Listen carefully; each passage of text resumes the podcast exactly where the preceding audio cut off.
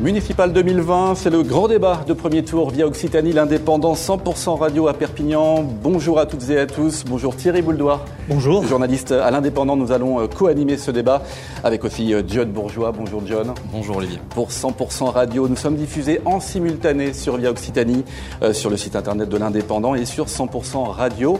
Nous avons réuni huit têtes de liste sur les neuf euh, têtes de liste euh, donc présentes pour ce premier tour de l'élection municipale à Perpignan. Je vous les présente. Euh, Louis Aliot, bonjour. Euh, tête de liste Perpignan à l'avenir en grand. Euh, vous êtes député Rassemblement National de la deuxième circonscription des Pyrénées-Orientales.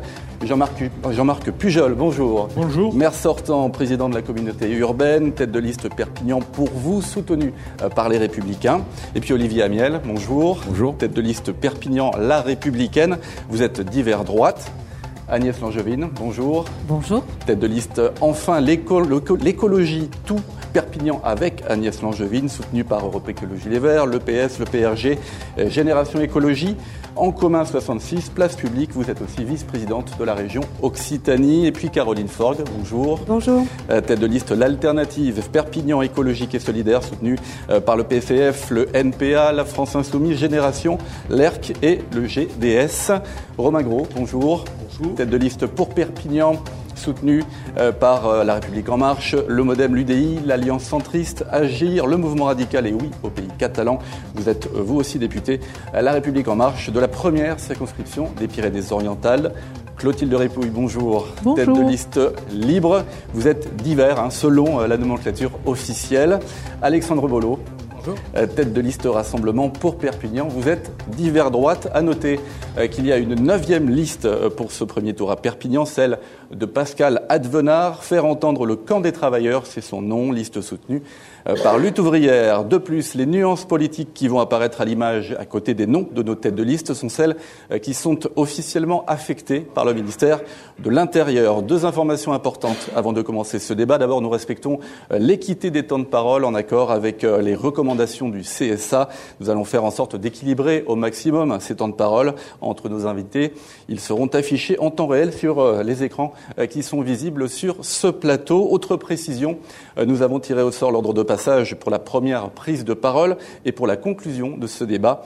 Euh, chaque tête de liste pourra en effet conclure euh, face caméra euh, directement aux électeurs en fin d'émission. Avant de lancer ce débat, je vous propose une petite carte d'identité de Perpignan. Regardez. cent vingt-deux mille personnes habitent au pied de l'emblématique Castillet. Prix moyen du mètre carré, mille quatre cent cinquante-neuf euros. Selon les dernières statistiques de l'INSEE, en deux mille seize, le taux de pauvreté atteint les trente-deux pour cent. C'est légèrement au-dessus de Nîmes, si on doit comparer ces deux villes similaires en termes de nombre d'habitants. Toujours d'après l'INSEE, en deux mille seize, un quart de la population active à Perpignan est au chômage, un tiers de la population est imposable.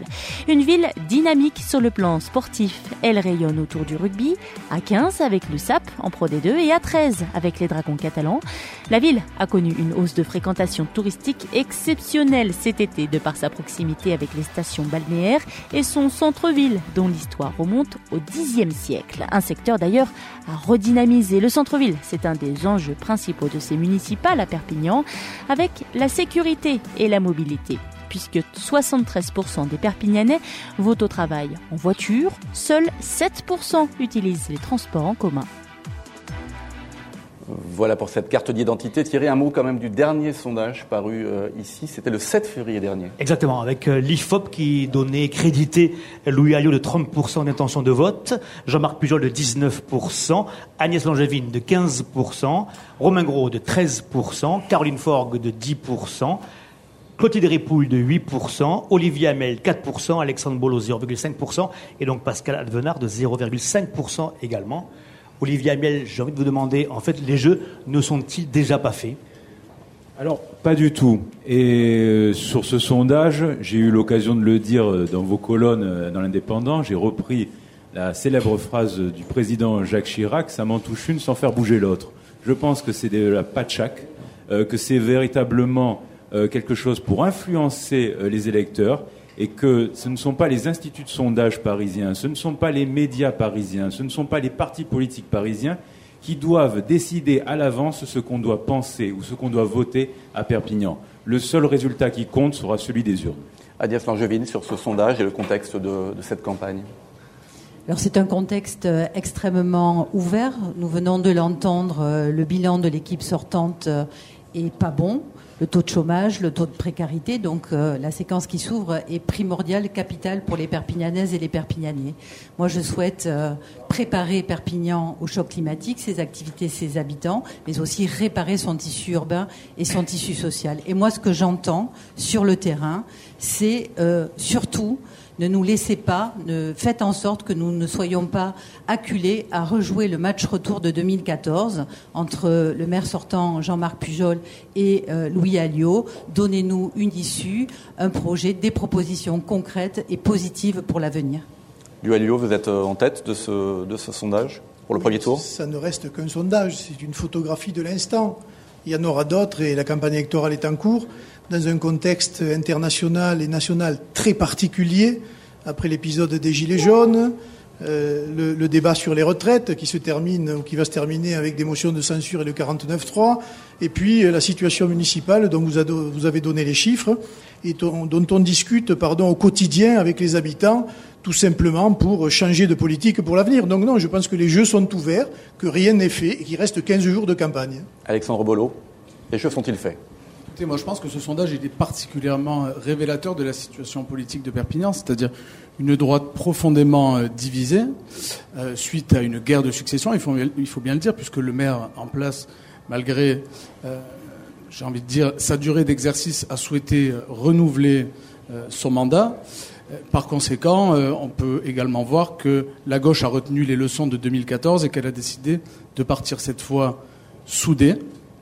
Et ma foi, j'ai envie de dire, les jeux sont à faire et, et nous verrons au deuxième tour euh, comment, euh, comment les, les dés seront jetés. Clotilde Ripouille. Comment être le trouble-fête en fait, de tous ces sondages ? Moi, je suis très heureuse de ce sondage puisque j'ai toujours fait le double de ce qui m'était promis par les sondages. Donc, euh, je pense que je vais faire seize pour cent puisque... Euh, d'une part, la campagne n'est pas terminée. Nous menons une campagne de terrain avec une équipe euh, très volontaire et euh, on a un programme qu'on a présenté les premiers aux Perpignanais. Ça fait plus d'un an que nous sommes en campagne maintenant sur le terrain. Donc moi, je suis extrêmement confiante. Ce que montrent les sondages, c'est que tout est ouvert et que Perpignan est à un tournant. Et donc aujourd'hui, les Perpignanais sont dans l'attente d'une proposition nouvelle et je pense que nous pouvons la porter. Romain Gros. Oui, au fond, ce que montre ce sondage... C'est... Les autres l'ont dit, mes prédécesseurs l'ont dit, c'est que beaucoup de choses sont ouvertes. Et ce qu'il montre également, c'est qu'il y a un profond malaise dans notre ville. Un maire sortant qui est à ce niveau-là, c'est rarissime en France. Donc aujourd'hui, ça n'est pas la personne, c'est le bilan. Mais le bilan est problématique. Il pose problème chez les habitants, chez les Perpignanaises et les Perpignanais. Et aujourd'hui, ben, comme on l'a dit, on, ce sondage a été fait en début de campagne, nous sommes en pleine campagne, il nous reste encore quinze jours. C'est un moment fabuleux pour parler aux Perpignanais, pour envisager l'avenir, pour envisager un nouvel avenir, parce que visiblement, on souhaite un nouvel avenir à Perpignan. Euh, euh, Caroline Forgue, pardon. Oui, effectivement, les, les jeux sont ouverts euh, et on voit euh, ce bilan qui est rejeté euh, par, euh, par les Perpignanais. Et euh, c'est, c'est le cas sur ce sondage, mais la série de sondages nous montre euh, cette tendance. Et nous avons une proposition non seulement pour reprendre en main notre, notre ville, mais euh, aussi être sur la participation citoyenne. Et je crois aussi que ce que nous enseignent euh, les moments politiques que nous avons vécu ces dernières années, c'est qu'il y a cette envie. Et le débat est là, présent à Perpignan, pour qu'on choisisse euh, l'avenir de cette ville. Justement, John, est-ce qu'on peut évoquer ce contexte un petit peu, les Gilets jaunes, et puis euh, peut-être cette nouvelle manière de, de, de gouverner qui est demandée. En tout cas, euh, les citoyens demandent un peu plus de, euh, de, de, qu'on leur donne la parole. Oui, on, on demande plus euh, de gouvernants, justement. Euh, vous, Romain Gros, euh, sur ce type de, Romain Grand, euh, de, de gouvernance, vous dites on ouvre les portes et les fenêtres de la mairie. Qu'est-ce que ça veut dire concrètement ? Ça veut dire qu'on fait rentrer la transparence, on fait rentrer le contrôle citoyen également, tout au long du mandat. Ça, j'ai une de mes propositions qui est le Conseil citoyen, qui doit se réunir régulièrement pour envisager les résultats par rapport aux engagements pris. Parce que là, nous sommes en campagne. Pas de quarante-neuf trois, alors à la municipalité de Perpignan. C'est très bien de parler du national, Madame Langevin. Mais là, on vous parle de Perpignan. Vous voyez, c'est tellement difficile pour vous de parler de Perpignan. Non, que mais vous la préférez, démocratie, elle commence là où on siège. Mais la démocratie, c'est respecter la Constitution et la loi. Et en l'occurrence, le quarante-neuf trois, c'est cela. Donc, je, je réponds à la question posée par John. Précisément, mais ouvrir les portes et fenêtres, c'est mettre de la transparence. C'est savoir aussi centimètres du contrôle citoyen. Et c'est se dire également, ouvrir les portes et fenêtres, que par exemple l'octroi des logements H L M se fera de manière paritaire dans une commission euh, déterminée opposition-majorité. Jean-Marc Pujol, sur cette question, le sondage déjà, et puis ce contexte très particulier, on le rappelle, on va le rappeler, je pense, tout au long oui, de ce débat. Le, euh, le sondage, moi j'en tiens, euh, je ne suis pas un scientifique, mais pour le moment, il y a trois sondages qui me mettent euh, deuxième devant le Rassemblement national. Alors ça ne veut peut-être rien dire, mais on verra à la fin ce que décideront les Perpignanais. Et ça, c'est le plus important. Et donc, à partir de là, moi, le, je suis euh, euh, ici pour convaincre les Perpignanais, uniquement pour continuer, euh, pour faire un travail que l'on fait depuis plusieurs années et leur dire, écoutez, vous jugez, c'est la transparence, c'est la démocratie. Et moi, je me plierai à la démocratie. Après, je répondrai, parce que c'est assez amusant aujourd'hui de me voir euh, critiqué par des gens qui m'ont soutenu pendant des années. Olivier Amiel, sur cette... Euh... question de, de la gouvernance, de cette parole donnée un peu plus aux citoyens, ils la demandent. Bien entendu, je pense que l'époque a changé et que le temps des maires ou des élus un peu pharaons qui, une fois élus, font ce qu'ils veulent dans, dans leur territoire est révolu et que maintenant il faut écouter, bien entendu, la parole des habitants au quotidien et construire avec eux le projet euh, municipal et, et tout ce qui se fait euh, pour une ville. Clotilde Ripouille, ou après on s'en fera un tour de table hein, sur cette question. On parle beaucoup de barrages républicains. Moi, personnellement, je suis républicaine, mais je ne crois plus aux barrages républicains. Et j'aimerais savoir, puisque Jean-Marc Pujol euh, proclame en permanence qu'il sera deuxième, s'il n'est pas deuxième, est-ce que ce barrage républicain, il le fera au bénéfice de quelqu'un d'autre et il prendra ses responsabilités, se retirera, comme, ma foi, j'aurais trouvé normal qu'il le fasse, puisqu'il n'a déjà pas gagné l'élection précédente. Je peux répondre d'autant plus facilement que vous avez été dans une liste socialo-communiste, vous vous détrouvez aujourd'hui euh, centriste et assez amusant. Moi, je suis au même endroit depuis toujours et je prendrai mes responsabilités là, comme Pujol, je les ai toujours vous prises. Vous ne répondez pas. Comme ma... je les ai toujours prendre prises. Prendre vos responsabilités, réponds, ce n'est pas très clair. Je prendrai mes responsabilités comme je les ai toujours prises devant les Perpignanais au soir du premier tour. Mais les Perpignanais aimeraient bien savoir exactement ce que vont faire les candidats au soir du premier tour et savoir s'ils pourront voter pour eux au deuxième tour ou pas. C'est une question importante. Moi, j'ai été très claire sur cette question. Si on vote pour moi au premier tour, on pourra voter pour moi au second. Caroline Forgue, sur cette question, mais moi, j'aimerais vous entendre aussi sur cette question de, de gouvernance, parce que vous en avez parlé aussi euh, spécifiquement. Alors, effectivement, c'est le projet, là, aujourd'hui, qu'on défend pour le premier tour. Et nous, on l'a défendu et on l'a fait dans notre construction collective. La, la démocratie... permanente, active dans la ville, euh, ça n'est pas son, seulement euh, rendre compte tous les ans, bien, bien que ça soit très important de dire qu'est-ce qu'on a fait, comment ça avance, mais c'est surtout une démocratie à tous les étages. Et c'est d'abord dans les quartiers. Nous mettrons en place des assemblées de quartier avec des budgets participatifs parce que les habitantes et les habitantes savent ce qu'il faut dans leur quartier. Des équipements sportifs de proximité, le réaménagement de l'entrée d'école, euh, des jardins partagés. Donc là, c'est une vraie démocratie active. Et nous mettrons aussi le réf- en place le référendum d'initiative locale pour que les habitantes et les habitantes puissent nous alerter sur des projets qui leur semblent importants. Alexandre Bolo, là-dessus, sur ce domaine-là, ce sujet-là, vous, qu'est-ce que vous préconisez et concrètement ? Alors, le référendum d'initiative citoyenne et d'initiative locale, évidemment, oui, mais le référendum d'initiative politique aussi. C'est-à-dire que ce que je considère, c'est que quand on est maire et qu'on a un projet à porter pour sa ville, un projet qui va endetter les finances publiques sur parfois plusieurs décennies, il faut consulter la population via référendum, comme ça se fait tout simplement dans les vrais pays démocratiques comme en Suisse, et ça fonctionne. Donc je pense que l'échelon local, l'échelon municipal, il est tout à fait adapté pour ce genre de consultation. C'est d'ailleurs ce que je propose dans mon programme pour mon projet de réalisation d'un vrai marché république. Ce projet sera soumis à concertation. Je proposerai deux projets aux Perpignanais et ils auront le choix entre ces deux projets, mais également sur la question du plan de circulation qui est un sujet fondamental pour l'avenir de Perpignan. Aujourd'hui, Perpignan est totalement engorgé. Le plan de circulation est inadapté parce qu'en réalité, il n'existe pas. Et c'est un, c'est un projet qu'il faudra faire en concertation avec les usagers de Perpignan. John, on n'a pas entendu Louis Aliot sur cette question. Oui, Louis Aliot, selon vous, il faut donner plus de pouvoir aux Perpignanais, du coup ? Ils ont déjà le pouvoir de choisir leur maire en, en toute liberté et en toute connaissance de cause. Donc c'est déjà la première des libertés parce que la dernière fois, ils ont été volés en quelque sorte puisque l'élection de M. Pujol n'est due qu'au retrait de la liste socialiste qui a bénéficié à sa candidature, parce que sinon je crains que nous soyons dans un, dans un résultat comme celui de Béziers. Ça, c'est le premier point. Ces fonds républicains sont de faux fronts républicains, mais ce sont de vrais fronts de coquins, c'est-à-dire des gens qui s'arrangent. Et moi, je m'interroge même sur le fait qu'ils s'arrangent même avant le premier tour, sur savoir ce qu'ils vont faire au second. On aura le temps d'en reparler, et j'espère que la transparence, là, pour le coup, elle sera effective bien avant le premier tour.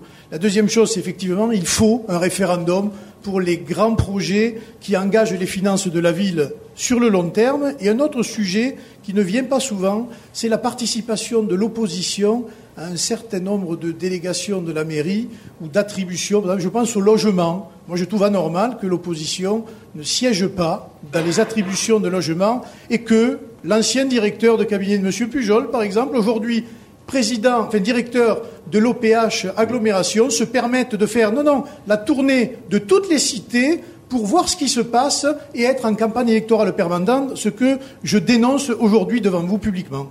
Olivier Amiel, euh, les comités de quartier existent dans, dans, dans les villes et dans la, la commune de, de, de Perpignan. Euh, on, on entend beaucoup donner un peu plus de parole aux, aux citoyens, euh, des référendums, mais euh, les, la structure existe tout de même. La structure existe et il y a quelques limites à cette structure, c'est-à-dire que souvent quand même dans ces réunions de quartier, on revoit toujours les mêmes personnes revenir ou les personnes qui représentent des intérêts euh, personnels ou corporatifs. Euh, avec euh, des associations toujours spécifiques. Donc il faut aussi voir avec les moyens techniques euh, nouveaux, les applications, pour ouvrir à beaucoup plus de citoyens et pas toujours euh, les mêmes. Agnès Langevin, sur cette question. Nous souhaitons euh, vraiment que les Perpignanaises et les Perpignanais, euh, les associations, les acteurs économiques, euh, soient acteurs des politiques publiques, euh, de leur élaboration et de leur évaluation aussi. Parce que pourquoi ? euh, Il faut redonner aussi euh, de la dignité et un statut de citoyen. Les clientèles, le temps du clientélisme est vraiment révolu.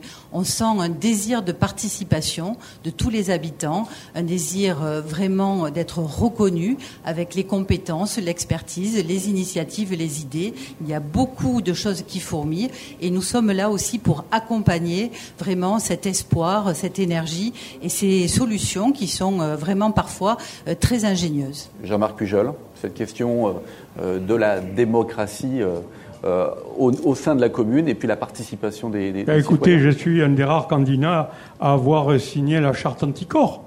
Monsieur Aliot ne l'a jamais signé. C'est vrai qu'il s'est présenté dé- déjà à treize élections, n'est-ce ben, pas ? Il est bien examen, il est bien examen. Ce n'est pas répondre là-dessus. Alors, il sait faire uniquement ce que fait l'extrême droite, les attaques ad hominem. Voilà, j'ai l'habitude, c'est pas un problème. Ce que je demande, ce que je demande, c'est que les engagements soient les mêmes. J'ai signé une charte anticorps. Tous les éléments budgétaires sont communiqués immédiatement par Internet. Et ce qui gêne tout le monde aujourd'hui et M. Aliot, c'est que nous avons été classés en matière de transparence financière parmi les trois premières villes de France de plus de cent mille habitants, avec dix-neuf virgule cinq. Donc, euh, je n'ai pas de souci là-dessus. Une réponse courte de Louis Aliot, puis après on, on fera le tour. Oui, il confond tout. Il a été, Perpignan a été classé à dix-neuf virgule cinq pour la présentation de ses comptes, pas pour la transparence, pour la présentation de ses comptes. Et une autre chose pour répondre à Mme Langevin qui marmonnait dans sa barbe pour lui dire que la seule personne condamnée qui est représentée ici, c'est votre présidente de région qui a été condamnée pour discrimination à caractère politique par la cour d'appel de Montpellier. Alors balayez devant votre porte et après peut-être je crois pas et que ce respectez, soit la, la même nature. Carole Delga n'est pas présente sur ce plateau. Respect, elle est vice-présidente de vous la êtes, région. Vous êtes vraiment le parti euh, des mises en examen, vous le savez vous-même, vous, vous êtes mise en examen. C'est incroyable ça. Mais vous êtes d'un culot vous êtes mis absolument en examen, incroyable. Vous. vous êtes mis en examen. Vous confondez l'argent public et le vôtre. Condamné, condamné pour discrimination, Madame Langevin.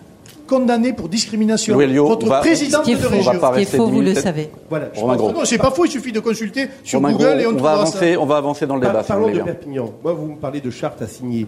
C'est encore mieux de les respecter. Vous savez, on parlait de l'office H L M. Moi, quand on parcourt les quartiers de notre ville, et pendant la campagne, tous les candidats qui sont autour de cette table le font. Mais on découvre des choses dans les quartiers qui sont un peu étonnantes, avec le direct, l'ancien directeur de cabinet de l'actuel maire qui parcourt les quartiers en faisant campagne et en battant campagne, tout en étant directeur de l'office H L M. Et, et tous, nous le voyons. Et cet élément-là, c'est un élément important. Alors, on peut signer une charte anticorps, mais vous savez, Montesquieu le disait avant nous, les meilleures lois, ce sont les bonnes mœurs. Donc, un premier point, c'est de respecter ces éléments-là.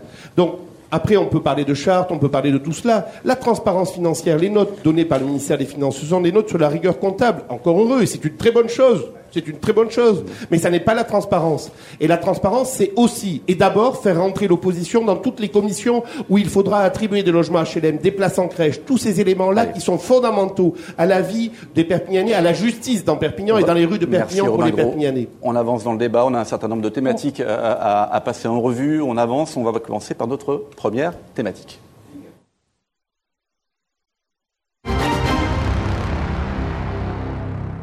Les mobilités. Voilà, les mobilités au sens large, Thierry. Avec une mauvaise note hein, pour les transports en commun perpignanais, sept pour cent d'actifs dans la ville, trois pour cent seulement dans l'agglo qui l'utilisent. Est-ce qu'on est euh, d'abord Perpignan tombe de la voiture, ça continue? Et surtout, qu'est-ce qu'on peut faire pour améliorer? Quelles sont les propositions qu'on peut avoir pour améliorer ceci, euh, Jean-Marc Pujol? Alors, je rappelle que quand on regarde les transports en commun de la communauté urbaine, compétents de la communauté urbaine, soixante et onze pour cent des transports sont utilisés par les Perpignanais. Et très peu, même quand on fait des parkings à l'extérieur, comme à Saint-Estève, utilisés par ceux qui sont à l'extérieur et qui y travaillent. Et donc, sur ce sujet, il faut continuer à développer le transport en commun. Il faut certainement y substituer, c'est ce que je propose, un tramway de manière à ce que ce transport en commun soit le plus rapide possible, le plus propre possible, mais aussi, mais aussi faire une place pour la voiture, parce que je considère qu'il faut faire une place pour la voiture. Et je propose d'ailleurs euh, plusieurs euh, cas particuliers, et notamment aujourd'hui la création euh, d'un parc de mille places gratuites à l'entrée de la ville. Pourquoi ? Parce qu'aujourd'hui, nous sommes en train de terminer la rocade nord-ouest et nous allons pouvoir évacuer du centre de la ville de Perpignan environ douze mille voitures. Clotilde Ripouille, cette question de la mobilité puis des transports ouais, en commun. C'est extraordinaire d'entendre Jean-Marc Pujol, on a l'impression qu'il n'est pas le maire sortant. Mais bon, mis à part ça, euh, effectivement, aujourd'hui, euh, il y a encore beaucoup de place pour la voiture. Euh, c'est pour cette raison que nous proposons les transports en commun gratuits. Parce qu'aujourd'hui, il y a autant de passagers dans ces transports en commun, neuf millions, que dans les années soixante, avant les années soixante-dix. C'est tout dire. Donc il faut redonner du pouvoir d'achat aux Perpignanais, les inciter à prendre les transports en commun. Et effectivement, ces transports en commun, il faut qu'ils leur permettent de se rendre sur leur lieu de travail. Et aujourd'hui, à Perpignan, les principaux euh, lieux d'activité euh, ne sont pas couverts de façon intéressante par les transports en commun, alors même que ce sont ces entreprises qui financent en grande partie les transports en commun. Donc je parle de Saint-Charles, je parle des cliniques, je parle du pôle hospitalier, je parle de l'université. Les A T S E M à la ville de Perpignan ne peuvent pas venir en transport en commun parce que ces bus arrivent trop tard. Donc il faut étendre et intensifier la fréquence avec des transports en commun gratuits et au bénéfice de tous. John Bourgeois. Oui, justement, vous êtes plusieurs à évoquer hein, dans vos programmes cette gratuité des bus à Perpignan. Alors sur ce sujet, la question est, est-ce vraiment réaliste et comment on le finance? Parce qu'il y a bien quelqu'un qui paie derrière, Olivier Amiel. Bien entendu, mais quand on voit les villes qui ont fait ce choix-là, puisque nous aussi on défend la gratuité des transports publics, je prends la première ville qui a, qui a fait ça, qui a refait la gratuité des transports publics, c'est Châteauroux. Et Châteauroux, pourtant moi dans ma euh, famille politique à droite, en tout cas localement, on criait dès qu'on parlait de la gratuité des transports publics. Mais c'est faisable et on peut le compenser sans que ce soit... Euh, Sans, euh, en faisant en sorte que ce soit indolore aussi pour, pour les entreprises.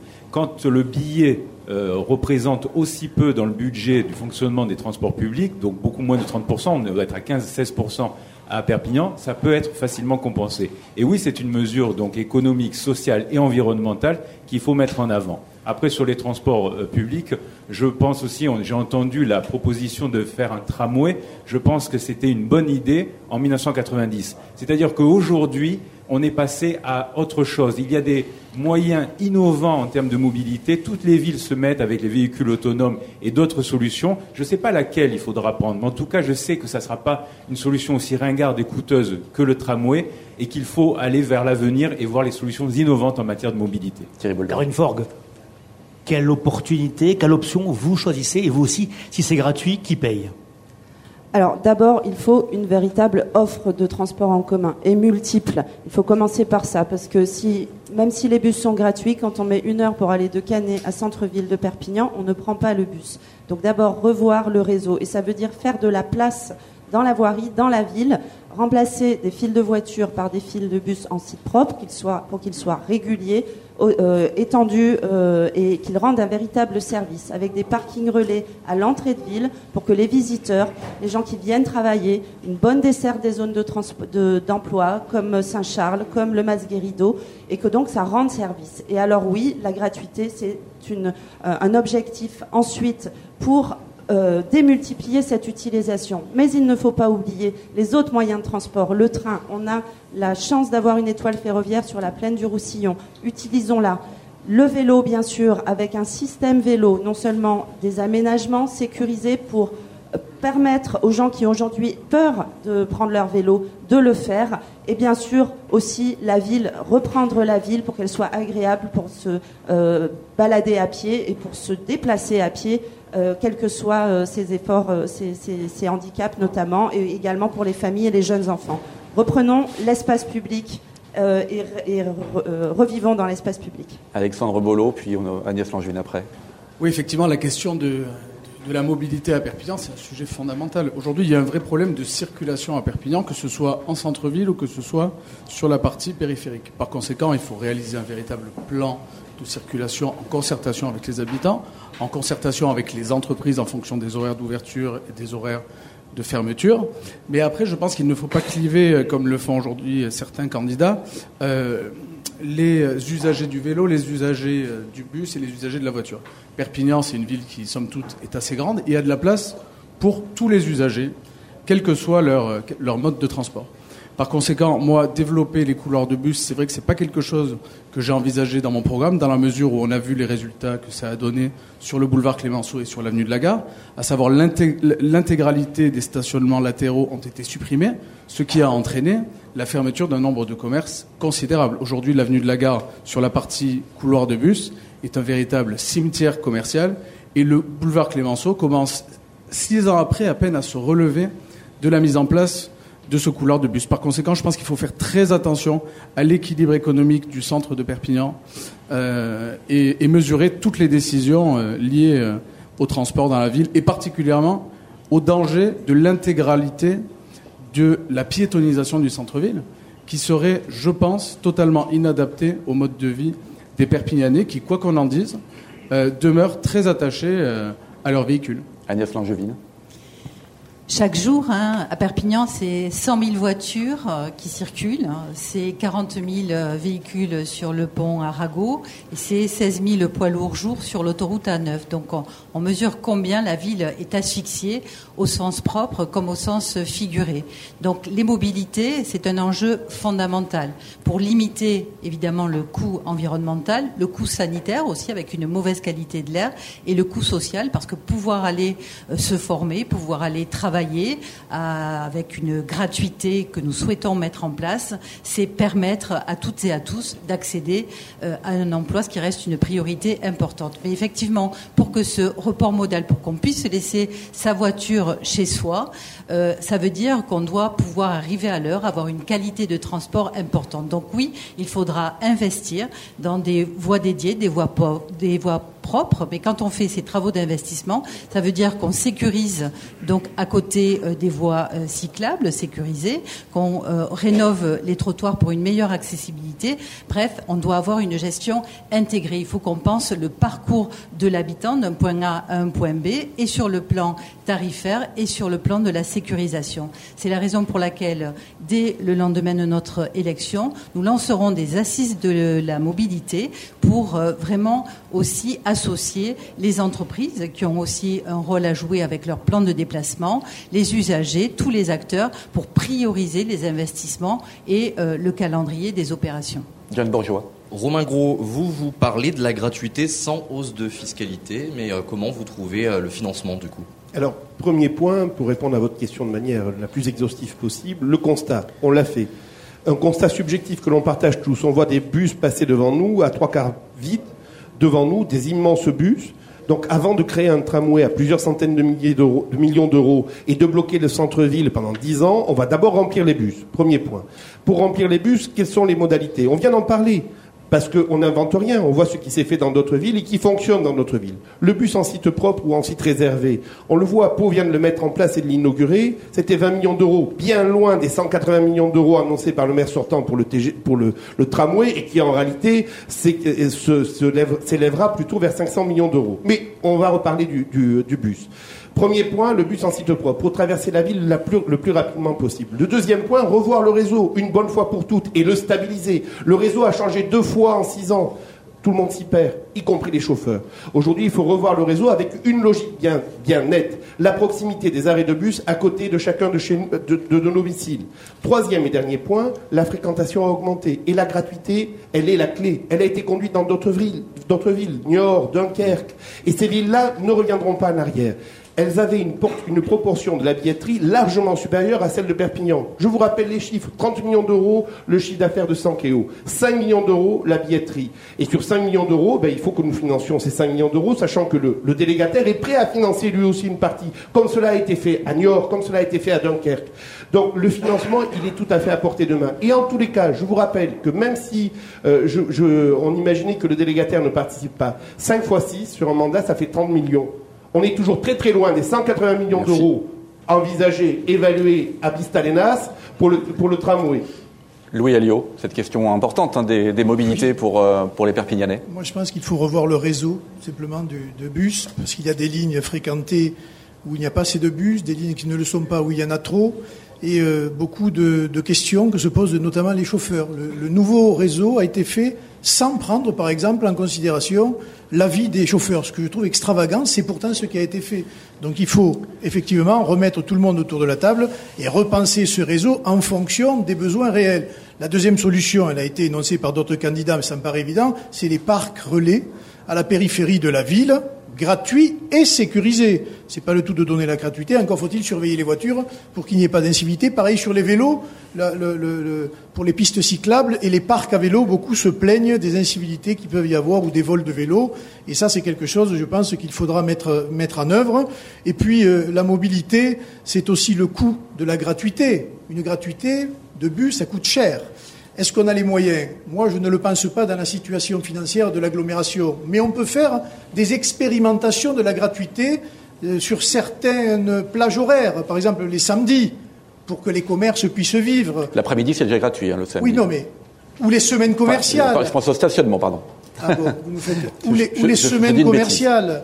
Et faire aussi la jonction entre le réseau des bus et, j'allais dire, le parking, dont il faudra renégocier le contrat de délégation, parce qu'aujourd'hui, les Perpignanais n'en sont pas contents, tout simplement. J'étais déjà dans la suite du stationnement, en parlant de, de gratuité de samedi après-midi. Clotilde Ripouille, sur cette question des transports communs, publics, vous aussi, vous proposez gratuité, et, et quelles solutions vous proposez, en fait, pour les financer? Parce que la question, pour l'instant, c'est qui est-ce qui paye? J'ai bien entendu que tout le monde voulait faire du gratuit ou quasiment, mais pas, on, on pas grand monde. Qui est-ce qui allait payer? Tous ceux qui ne l'ont pas fait, fait pendant des années, qui ont augmenté les impôts des entreprises pendant des années, qui ont contribué à cette situation, aujourd'hui nous promettent tout. On a du reste eu le téléphérique, maintenant on a le tramway. Bon. Euh, cette, cette gratuité, c'est un investissement pour la ville, c'est pas une dépense. Donc c'est les impôts qui payent? C'est un investissement. Non, c'est une réaffectation de dépenses. Aujourd'hui, déjà... Euh, la ville capte euh, le, une taxe euh, très douloureuse pour les Perpignanais, c'est les amendes sur le stationnement. Voilà. Eh bien, moi, je propose que euh, l'intégralité de ce qui est perçu en amende sur le stationnement soit reversée en transport en commun sans charge. Ça, au moins, euh, aura l'avantage de, de permettre aux, aux commerçants d'en tirer un profit, parce que euh, des transports en commun gratuits, c'est une ville qui vit plus. C'est une ville qui est plus attractive, c'est une ville qui attire. Et aujourd'hui, on a tout fait à Perpignan pour repousser que ce soit la population, c'est-à-dire les habitants, comme ceux qui viennent s'y promener et y acheter à l'extérieur de la ville.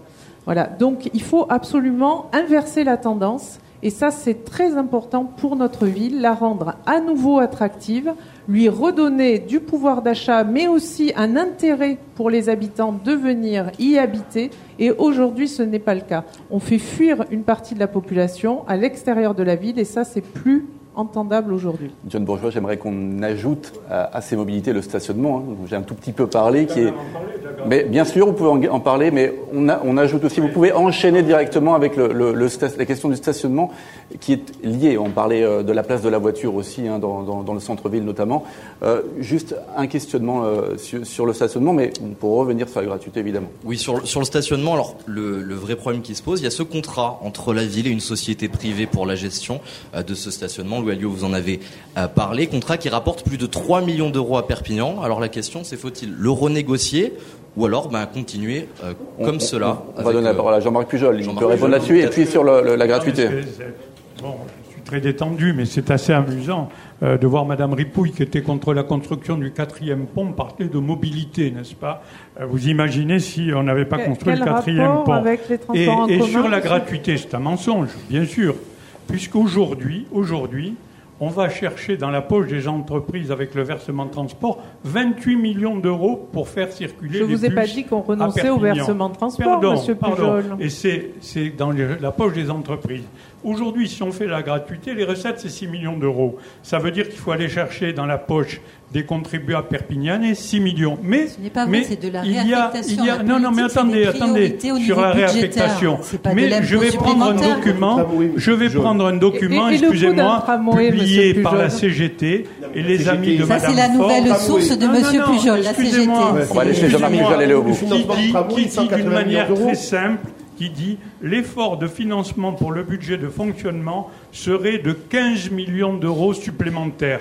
Et ni M. Gros, qui était adjoint aux finances, ni aucun des candidats qui est là, n'a aucun moment Alors, proposé la gratuité. C'est, c'est drôle. Ça arrive au moment bah c'est, des c'est euh, élections municipales. Un, ça m'amuse beaucoup. Un, un mot très, très un rapide. Mot, parce qu'on s'amuse. Et donc après, on va Olivier Amiel, qui, qui est en retard. Moi, je, je suis assez abasourdi de voir que cinq millions par an, ça pose problème au maire sortant, alors que cent quatre-vingts millions d'euros évalués par lui pour un tramway, sachant que dans toutes les villes de France, le c'est tramway, c'est un demi-milliard d'euros. C'est de l'investissement. C'est ce que enfin... vous voulez. Monsieur, c'est de la dépense. C'est de la dépense. Et ce sont des impôts que Merci. Vous allez prendre aussi dans les poches des contribuables. Olivier Amiel, sur ces questions euh, de stationnement aussi, hein, j'aimerais qu'on en revienne aussi au stationnement. Sur le stationnement, stationnement pardon, John Bourgeois l'a, l'a, l'a rappelé, ça rapporte trois millions d'euros avec cette société privée.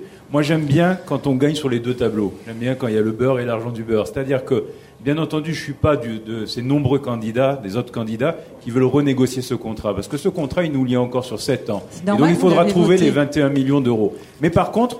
Je ne suis pas non plus de ceux, monsieur le maire le sait, on était euh, avec d'autres élus euh, dans la majorité opposés à ça, qui ne veulent pas voir qu'il y a une difficulté pour les gens qui vivent dans le centre-ville, pour les gens qui viennent dans les commerces et surtout pour les gens qui viennent travailler euh, en centre-ville. Et qu'il faut qu'il y ait une solution alternative. Gagner sur les deux tableaux, c'est de continuer ce contrat-là qui rapporte les trois millions d'euros, alors que bon an, mal an, on arrivait simplement à récupérer euh, six cent mille, huit cent mille euros quand on le faisait nous-mêmes.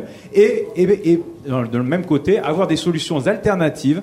Donc dès le lendemain de notre élection, en plus de deux cents places de stationnement en tarif réduit ou en tarif gratuit dans la ville de Perpignan, les arrêts minutes qui doivent passer de vingt minutes à une heure, et à moyen long terme, la construction d'un parking municipal de cinq cents places avec deux heures gratuites. C'est ça, il faut qu'on puisse continuer ce contrat-là qui rapporte de l'argent public à la ville, plus pour proposer des solutions alternatives pour les habitants. Thierry Bouledoir. Caroline Forgue, le stationnement... c'est vital, notamment pour le commerce également. Alors, qu'est-ce que vous proposez, vous, sur Alors, ce on, thème-là ? On parlait de mobilité, on parlait euh, justement là d'urbanisme, c'est-à-dire est-ce qu'on veut, est-ce qu'on imagine le, un parking de la taille de celui d'Auchan en plein centre-ville ? On veut, euh, je dirais, détruire des bâtiments pour faire des parkings, faire mille places à l'entrée même de la ville, alors qu'on a une autoroute qui traverse la ville avec quarante mille véhicules jour. Donc non, il y a deux... section dans un budget d'une collectivité, l'investissement, n'ayons pas peur d'investir pour l'avenir, de requalifier les boulevards, de requalifier la place Catalogne qui aujourd'hui est un carrefour routier, routier. Refaisons ville. Il y a le budget de fonctionnement. La gratuité, c'est cinq millions d'euros. Mais ceci étant, les vingt-huit millions d'euros que les entreprises payent aujourd'hui, c'est pour zéro service. Donc déjà, avec le budget tel qu'il est, réorientons sur les priorités et rendons des services. Et rendre des services, ça peut coûter de l'argent, mais c'est des choix prioritaires. Par rapport, vous le compariez avec Nîmes, dix millions de, d'euros de fonctionnement en moins, mais à Nîmes, il y a des véritables bus de haut niveau de service. À Perpignan, nous ne les avons pas, donc faisons-le. Et euh, c'est des choix politiques que nous assumerons. Alexandre Bolo, sur cette question, il nous reste une minute sur cette thématique à peu près. Sur la question de la gratuité des bus, déjà, vous savez que je suis farouchement opposé. Je me suis exprimé dans votre quotidien L'Indépendant à ce sujet. Moi, ce que je propose, c'est de faire découvrir gratuitement une semaine par an aux habitants de l'agglomération leur réseau de bus parce qu'ils ne le connaissent pas. Ils ne le connaissent pas parce qu'ils n'ont pas eu l'occasion de le faire, parce qu'effectivement, quand on se pointe à un arrêt de bus, eh bien, si on a, si on n'a pas vingt minutes à attendre, c'est qu'on a beaucoup de chance. Parallèlement à ça, il faut évidemment euh, revoir les cadencements et les, la durée des transports, particulièrement, not- notamment vers des villes comme Canet-en-Roussillon, qui sont des villes touristiques. Ensuite, sur le stationnement, moi, ce que je propose, c'est évidemment, à moyen terme, le retour en gestion publique, mais c'est surtout la première heure de stationnement gratuit sur le parking de surface, chose qui avait été proposée par le délégataire de service public Indigo et qui a été refusée par le maire. C'est une mesure qui coûterait trois cent mille euros par an, c'est-à-dire dix pour cent du rendement annuel du prix du stationnement, des redevances liées au stationnement versées à la commune, et qui serait intégralement compensée par la mise en place d'une taxe environnementale sur l'impermé...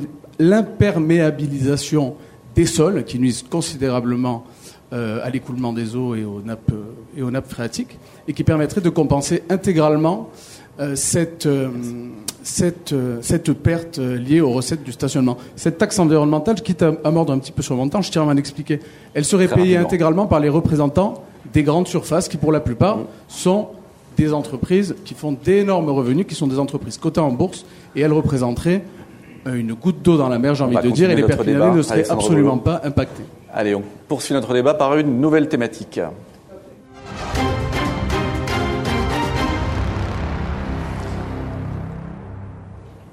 Alors, on va évoquer le, le commerce euh, avec...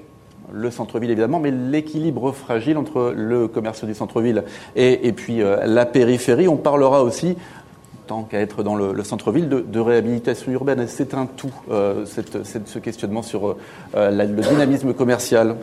On va commencer, Agnès Langevin, par le commerce de cœur de ville. On le sait, il y a des zones qui sont en grande difficulté dans ce cœur de ville-là commercial. Qu'est-ce que vous proposez, vous ? Comment on peut enfin bousculer la donne ?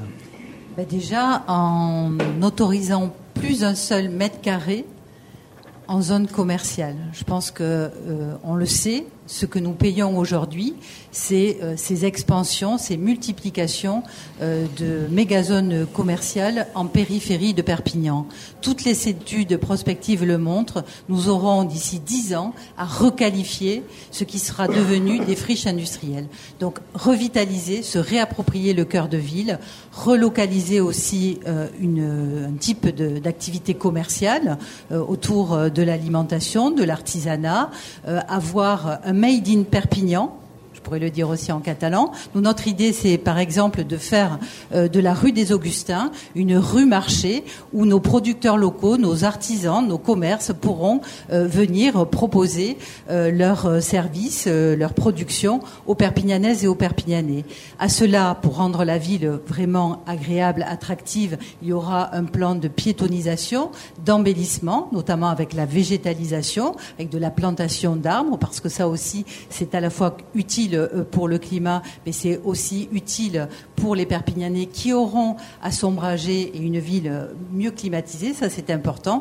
Donc euh, nous avons tous les outils, des financements avec le programme Cœur de Ville, des outils pour offrir un accompagnement aux futurs propriétaires avec des baux précaires où on les accompagne, où on les accompagne le temps de développer l'activité. Bref, tous les outils réglementaires existent. Il suffit juste de volonté, de se mettre au travail, de concerter et d'embarquer tout le monde dans cette feuille de route qui est primordiale pour Perpignan. John Bourgeois pour cent pour cent Radio. Oui, du coup, Louis Aliot, on dit que le centre-ville se meurt, qu'il se vide. Quelle solution ? Écoutez, c'est un peu aussi la conséquence de, de ce que nous avons évoqué avant. La circulation, le parking, les grandes surfaces, et la fiscalité, mais qui n'est pas due qu'à la fiscalité municipale, qui est due à la fiscalité nationale et aux mesures qui ont été prises depuis déjà longtemps par tous les gouvernements. Donc si on veut redonner vie au centre-ville, eh bien il faut résoudre le problème du parking, résoudre le problème de la circulation, mettre fin aux grandes surfaces, ça a été dit, et puis euh, faire de, de certains quartiers des quartiers à thème. Le quartier des produits locaux est un quartier demandé depuis déjà longtemps, un quartier des arts, un quartier du terroir, avec des productions locales qui viennent faire vitrine, en quelque sorte, au centre-ville de Perpignan, pour pouvoir écouler leur production en priorité, et euh, une animation de la ville qui n'est pas faite. Mais c'est aussi un problème de, de stratégie générale. Beaucoup disent « Ah ben de toute façon, maintenant, c'est Internet, les gens commandent sur Internet, il n'y aura plus de boutiques, il n'y aura que des commerces de bouche. » Vous appréciez moi, je notre pense, campagne de communication. J'achète dans ma moi, zone et en face à pense, face. Alors. Le problème, Madame Langevin, c'est que pendant six ans, vous n'étiez pas au conseil municipal. C'est des débats que nous avons eus avec Monsieur Pujol. Pas, et vous n'êtes jamais venu voir ce qui s'y passait. Vous par votre absence et votre incapacité de bien travailler les dossiers Louis aussi. Va conclure le problème des verts, c'est qu'ils sont verts à l'extérieur, rouges à l'intérieur. Et que cette espèce de totalitarisme permanent et cette police de la pensée agace beaucoup les Perpignanais. Donc si je peux m'exprimer, je le fais. Sinon, je laisse faites-le, à Madame Langevin le soin de le faire. Bon. Elle gère la région, puisqu'elle enchaîne, va enchaîner sur elle. Elle est vice-présidente de la région, avec les résultats que l'on connaît. Un milliard de dépenses supplémentaires et une région la, presque la plus endettée de France. Alors on était sur le commerce et le centre-ville de Perpignan. Je réponds, je réponds à la mauvaise foi d'une candidate qui n'a à m'opposer que le sectarisme de sa pensée. Vous votez contre Alors, toutes les délibérations donc, sur... de la région, y compris la baisse des indemnités et tout ce qui concourt au pouvoir d'achat des habitants de Perpignan. Vous voilà. votez contre. Je vous rappelle, on va revenir à Perpignan, ce n'est pas un débat régional. Mais ça illustre sa pratique et sa façon de débattre. L'idée, c'est de ne pas y rester trop longtemps. Voilà. Et peu de connaissances et de travail Parce autour attendant, des dossiers. Les anathèmes, c'est vous qui les lancez. Je ne fais que vous répondre. Non, mais vous êtes toujours là dans votre... Vous, dans votre délire sur votre façon de sur le sol, il y a des moyens. Il faut refaire venir aussi des enseignes. C'est possible, elles le demandent. Et puis surtout, pour redonner de la tranquillité publique, faire revenir la sécurité dans nos rues, qui est le préalable au développement du centre-ville. Olivier Amiel, sur cette question, et sur aussi la, la réhabilitation urbaine, hein, dont vous étiez en charge aussi euh, sous le précédent mandat, une partie du mandat. C'est deux questions différentes. Mais déjà, sur les, sur les locaux commerciaux et l'animation commerciale de, du centre-ville, il faut des mesures de politique générale. Le stationnement, on en a déjà parlé. Il y a la question évidemment aussi de la sécurité. Il faut qu'il y ait plus de tranquillité publique dans les rues de Perpignan pour qu'on puisse y revenir. Et puis après, c'est ce qu'on défend avec notre liste, c'est ce qu'on appelle l'économie de la convivialité. Ce sont les cafés, les bars, les restaurants. C'est une économie qu'on ne peut pas délocaliser et qu'on ne peut pas acheter sur Internet et qui anime la ville. Eh bien, si vous refaites une ville où on peut stationner facilement, une ville sûre et une ville conviviale, le centre-ville revit de lui-même. Tout le monde pourra parler. Caroline Forgue est un petit peu en retard. Caroline Forgue, par rapport à ça, surtout, il y a un gros souci à Perpignan, c'est le prix très élevé des loyers commerciaux, des baux commerciaux. Est-ce que là, une municipalité a une vraie marge de manœuvre, un vrai levier pour tenter justement de retrouver du commerce en ville ? Alors, déjà, elle peut activer euh, une surtaxation, je dirais, des, des locaux euh, vacants comme euh, des logements vacants. Donc, euh, euh, mais fiscalement, euh, c'est aussi, euh, euh, elle a assez peu de, de, de levier. Euh, donc, il faut un projet d'ensemble euh, pour euh, pour la ville. Je m'inscris euh, en faux sur uniquement une vitrine. C'est d'abord refaire vivre des gens à l'intérieur de la ville, donc la, la problématique de la réhabilitation avec euh, les quartiers où il y a quarante pour cent de logements vacants. Parce que si on a choisi de vivre en centre-ville, c'est justement parce qu'on peut faire ces courses, ces, ces, ces courses, ces, voilà, ces, euh, c'est, on va faire ces courses en proximité sans prendre la voiture. Donc c'est bien la transition qu'on fait de les villes moyennes et les villes plus importantes que de centres-villes piétonniers où effectivement après on a des services de mobilité, des, des, des bus qui nous amènent de façon efficace dans ce centre-ville euh, pour euh, à pouvoir flâner, avoir euh, aussi une valorisation du patrimoine. Il faut continuer la rénovation, il faut respecter cette trame médiévale de notre centre historique euh, et pas seulement faire une économie de la, la convivialité, mais une économie de qualité, des circuits courts et aussi remettre de la vie en centre-ville parce que c'est ça qui, qui attirera euh, et, et les habitants et les passants. Et je terminerai pour, en disant que c'est la même chose dans les quartiers. Les commerces aussi euh, disparaissent dans les quartiers. Il faut faire vie dans les quartiers pour aussi avoir une activité commerciale. Jean-Marc Pujol, cette question de, la, de redynamiser euh, ce centre-ville de Perpignan. D'abord, euh, c'est très très bien parti. Si je prends quelques chiffres que je soumets à votre attention... Euh, par exemple, l'Office du tourisme a vu sa, euh, ses visites augmenter de vingt-huit pour cent. L'ouverture des bâtiments patrimoniaux, l'an dernier, quatre cent cinquante-trois mille personnes qui sont venues visiter. Et enfin, euh, le musée Hyacinthe Rigaud, plus de deux cent mille personnes qui sont venues, sans compter toutes les ouvertures de commerce que vous connaissez aux Halles, entre autres. Et la seule difficulté que je pointe aujourd'hui, c'est celle de la rue des Augustins.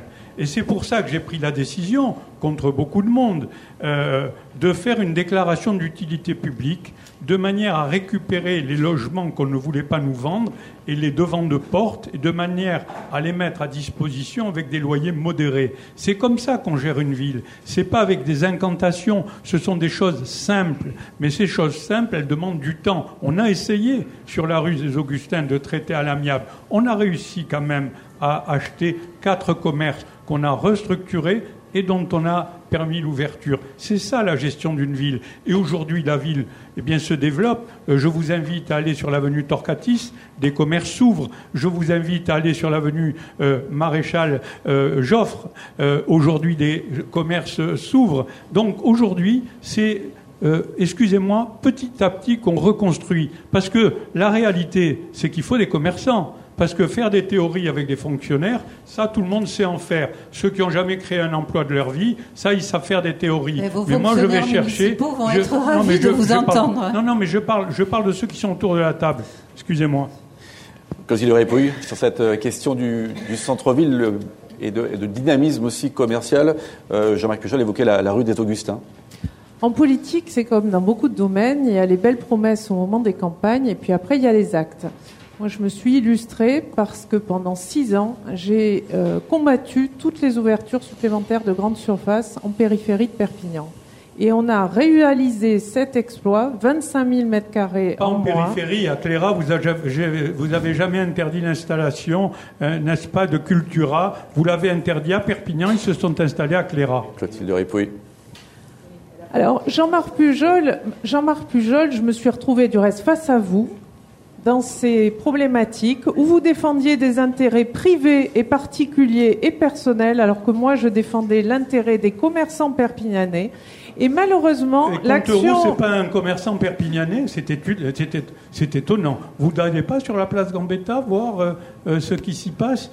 Jean-Marc Pujol. Mais écoutez, on, on excusez-moi, on euh, la réalité, c'est que vous avez tout fait pour ne pas permettre la restructuration de Canteroux qui se trouve en ville, je le regrette, et ça a permis Clotilde, l'installation Clotilde à Cléra d'une enseigne, va... d'une enseigne, et vous n'avez pas attaqué les permis à Cléra ou à Cabestany. On va laisser Clotilde Ripouille avancer. Alors, dans, dans le cas de Canteroux, avec des commerçants courageux, nous avons empêché treize mille mètres carrés de surface commerciale supplémentaire. Nous avons dû nous y prendre à deux fois pour empêcher ce projet. Ça a été chaque fois arrêté par une commission nationale indépendante. Ça a empêché que la Porte d'Espagne soit complètement embolisée par des problèmes de, de circulation. Je rappelle qu'il y a un passage à niveau dangereux. Et euh, les commerçants, globalement, s'en sont félicités. Voilà. Donc, euh, il faut arrêter ces grandes surfaces. Et si Jean-Marc Pujol avait eu, lui, la volonté de le faire, il aurait pu le faire parce que Cléra, c'est sur l'agglomération. Ça dé- c'est, c'est pas sur l'agglomération, mais ça dépend de la C D A C, et qu'en C D A C, la ville de Perpignan a voix prédominante dans tous les dossiers qui ont été votés.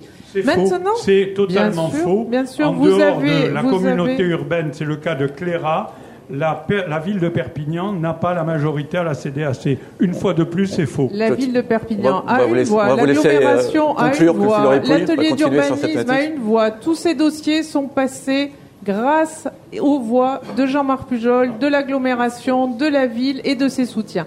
Je, je terminerai quand même. Très rapidement, c'est que très rapidement. Face à ça, il y a une autre politique qui est possible. Nous, on propose déjà un office du, tour, du commerce qui permette d'avoir un guichet unique pour les commerçants.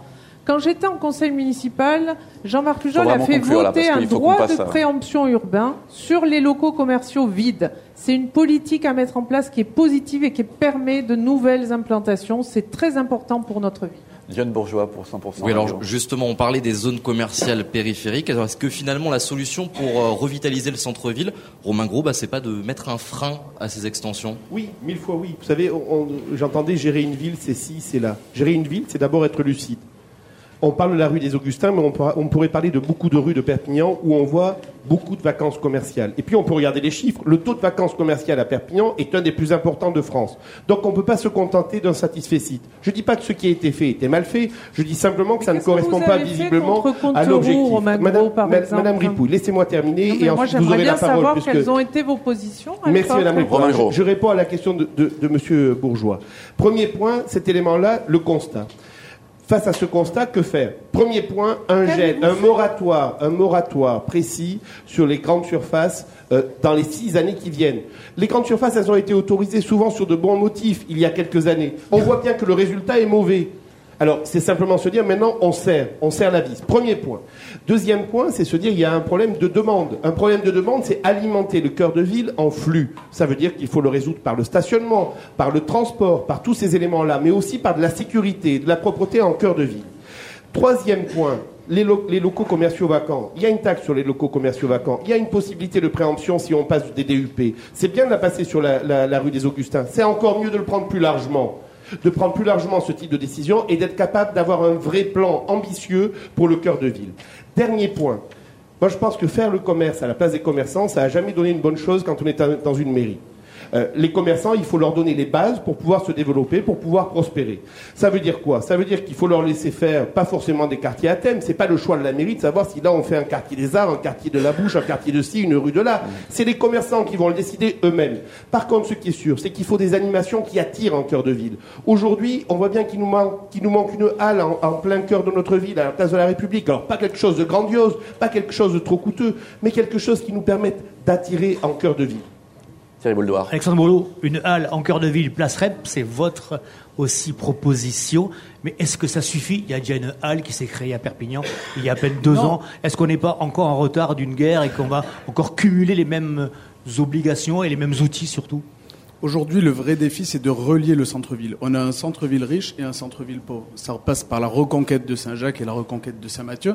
Ça passe par l'implantation d'étudiants après l'implantation d'universités. Pour cela, c'est simple. Il faut que ça passe par la préemption. La préemption des logements euh, insalubres tenus par les marchands de sommeil. C'est un marché énorme à Perpignan qui pullule.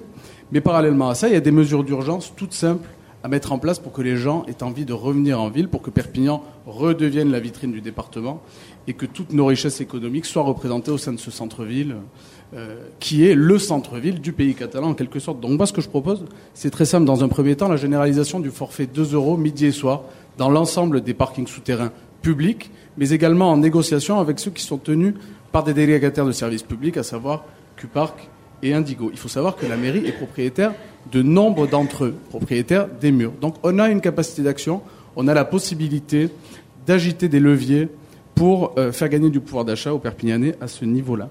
La première heure gratuite en surface, j'en parlais tout à l'heure, mais également la souplesse sur les limitations de temps au parc-mètre. Il me semble qu'un délai de tolérance de dix minutes pour tout dépassement du ticket de parc-mètre me paraîtrait tout à fait normal dans une ville où parfois, ben, quand on va faire une course, ça prend un petit peu plus de temps que prévu. Ensuite, sur le commerce plus particulièrement, en tant que commerçant, j'ai fait un sondage auprès de mes collègues et nous, ce qu'on demande, c'est très simple, c'est la création, la création d'une zone franche, une zone défiscalisée en centre-ville pour que des jeunes comme moi puissent venir s'installer et monter leur commerce sans se faire assommer dès la première année, parce que commencer dans une activité indépendante, c'est pas évident. Merci.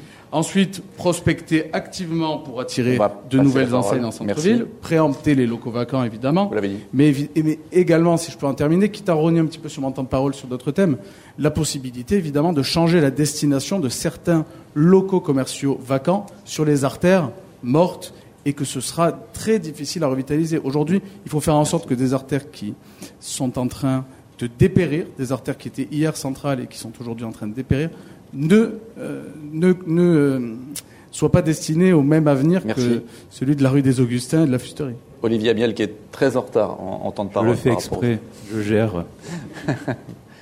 Non, sur cette question-là, et puis par extension, par... J'ai déjà répondu sur la question Mais je vous avais posé deux questions aussi par rapport à la réhabilitation urbaine que, que, que vous connaissez. Est-ce que on, on continue Est-ce que...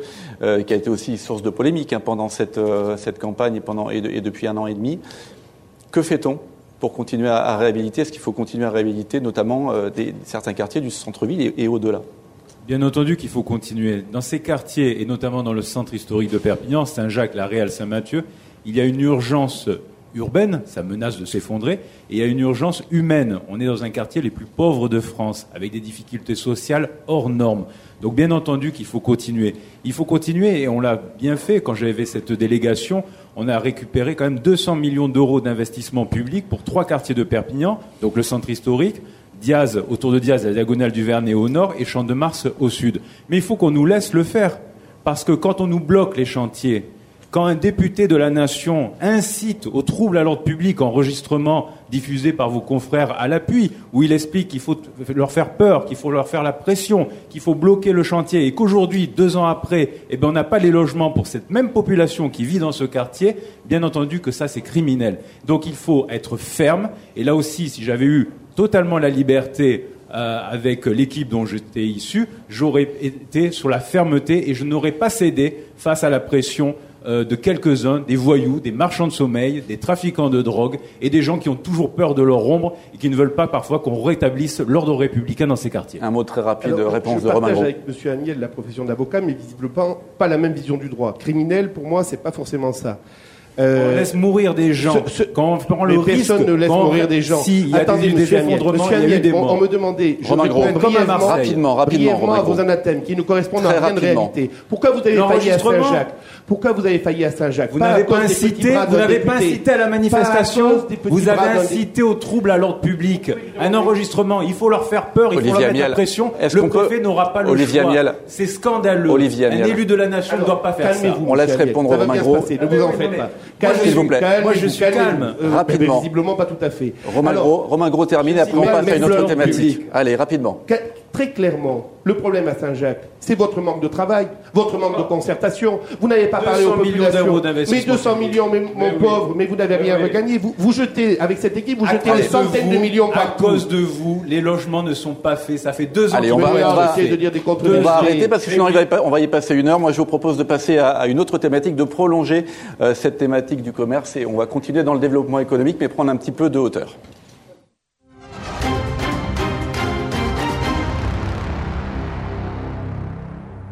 John Bourgeois qui va nous introduire hein, et lancer cette thématique développement économique.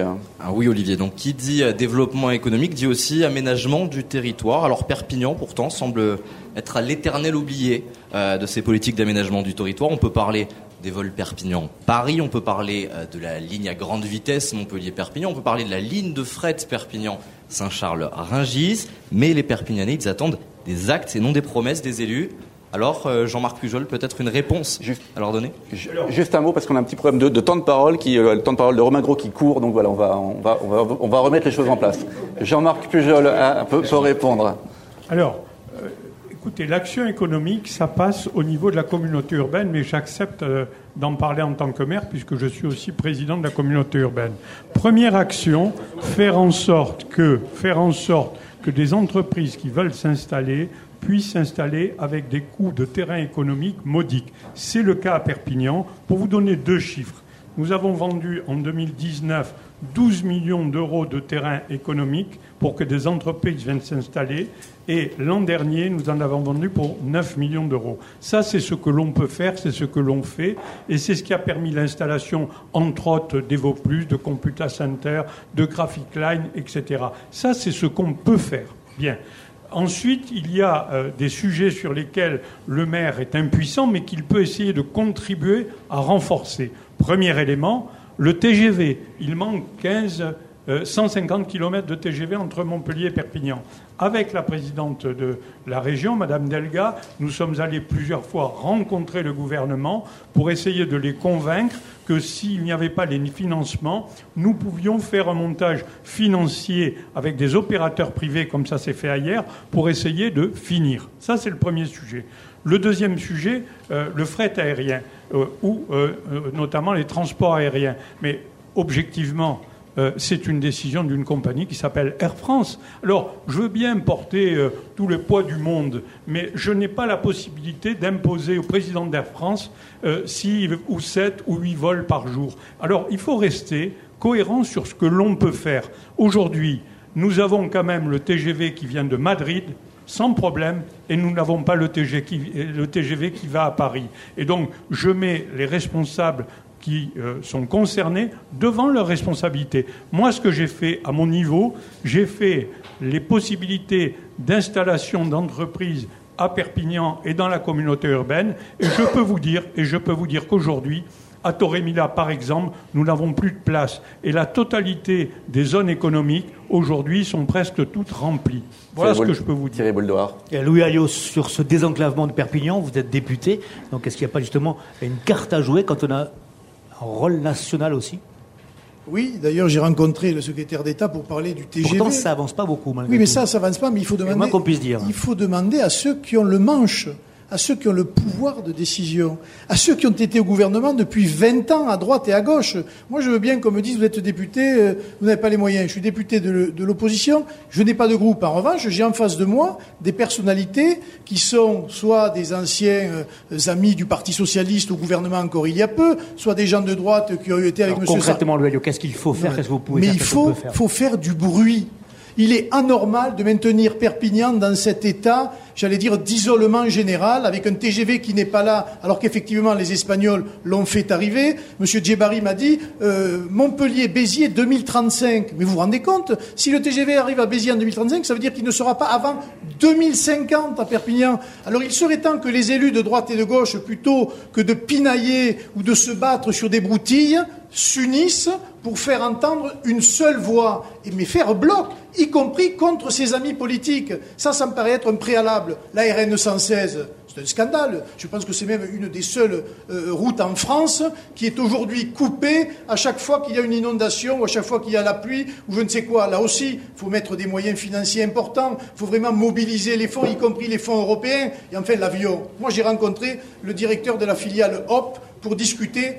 Le problème de Perpignan, c'est que le portefeuille d'affaires n'est pas assez important. Parce qu'il n'y a pas assez d'entreprises implantées sur notre territoire. Eh bien, il faut mettre le paquet. Le paquet, c'est quoi? C'est continuer à faire, c'est vrai, ce qui a commencé à être fait, mais c'est faire de l'A D E, l'Agence de développement économique, le bras armé de cette politique volontariste d'installer des entreprises et donc des emplois, et donc des familles, et donc de la fiscalité supplémentaire sur le territoire.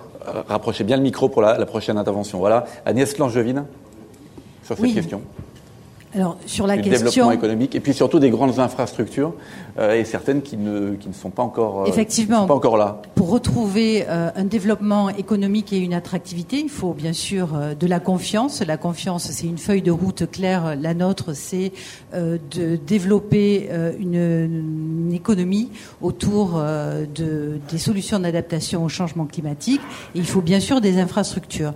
Et je crois qu'on peut reconnaître à la présidente de la région, Carole Delga, d'avoir organisé ici même à Perpignan, un grand rassemblement d'acteurs économiques, euh, d'élus politiques pour aller porter ensemble euh, cette nécessité euh, d'avoir cette connexion avec la L G V. Cette ligne nouvelle, elle est d'autant plus importante que nous l'avons vécue avec la rupture au niveau de Béziers. Nous savons très bien qu'il y a un risque maintenant de submersion et cette ligne est vulnérable. Il va falloir la construire et la construire vite pour aussi euh, libérer euh, des sillons au niveau du fret. Sur les activités économiques, nous avons ici à Perpignan un écosystème remarquable avec l'université, des laboratoires de recherche, le laboratoire Arago et des... un tissu économique qui est déjà vulnérable, mais qui sera encore plus exposé euh, à, aux enjeux du réchauffement climatique. Je pense à l'agriculture et à la viticulture, au tourisme, à la logistique, dans des secteurs dont on va devoir accompagner les mutations, bien sûr, en termes énergétiques, mais aussi les mutations numériques et les mutations sociales. Donc nous, ce que nous proposons, c'est un pacte de transition pour accompagner ces secteurs, pour qualifier de la main-d'œuvre, parce que ça aussi, euh, les bras nous en tombent. Il y a un taux de chômage très élevé et de l'autre côté des entrepreneurs, des entreprises qui ont des difficultés à recruter. Donc nous avons, et c'est ce que nous faisons avec la région, un enjeu à la fois de qualification, de formation pour euh, que nos pépites, euh, nos compétences restent ici euh, sur le territoire. C'est de la création de richesses, de l'activité localisée et les retombées euh, seront vraiment euh, aptes du coup à redistribuer et à réaménager le territoire. Thierry Bouledoir. Caroline Forgue, vous, sur ce développement économique, sur ce que vous prenez comme un nouveau modèle, qu'est-ce que vous proposez d'abord et qu'est-ce qui est crédible et surtout financé ou finançable? Alors déjà, en termes d'infrastructure, on préférera défendre, et on a défendu le train de nuit, euh, plutôt que l'avion. Tournons-nous vers les voies euh, de l'avenir, les, euh, les, les solutions euh, écologiques. Euh, bien sûr, il faut qu'on soit relié par le train, mais jouons aussi la carte du Sud.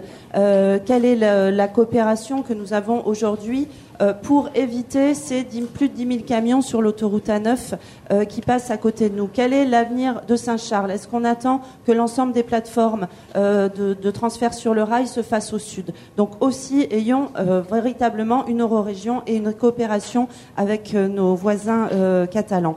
Euh, enfin, en termes de développement économique, il faut soutenir les filières euh, nouvelles euh, qui sont issues euh, notamment de notre université. Il faut euh, continuer à attirer, attirer des entreprises, mais il faut aussi partir du constat de nos besoins locaux. Une, une agriculture à redynamiser pour une alimentation de, quali de qualité pour no notre restauration.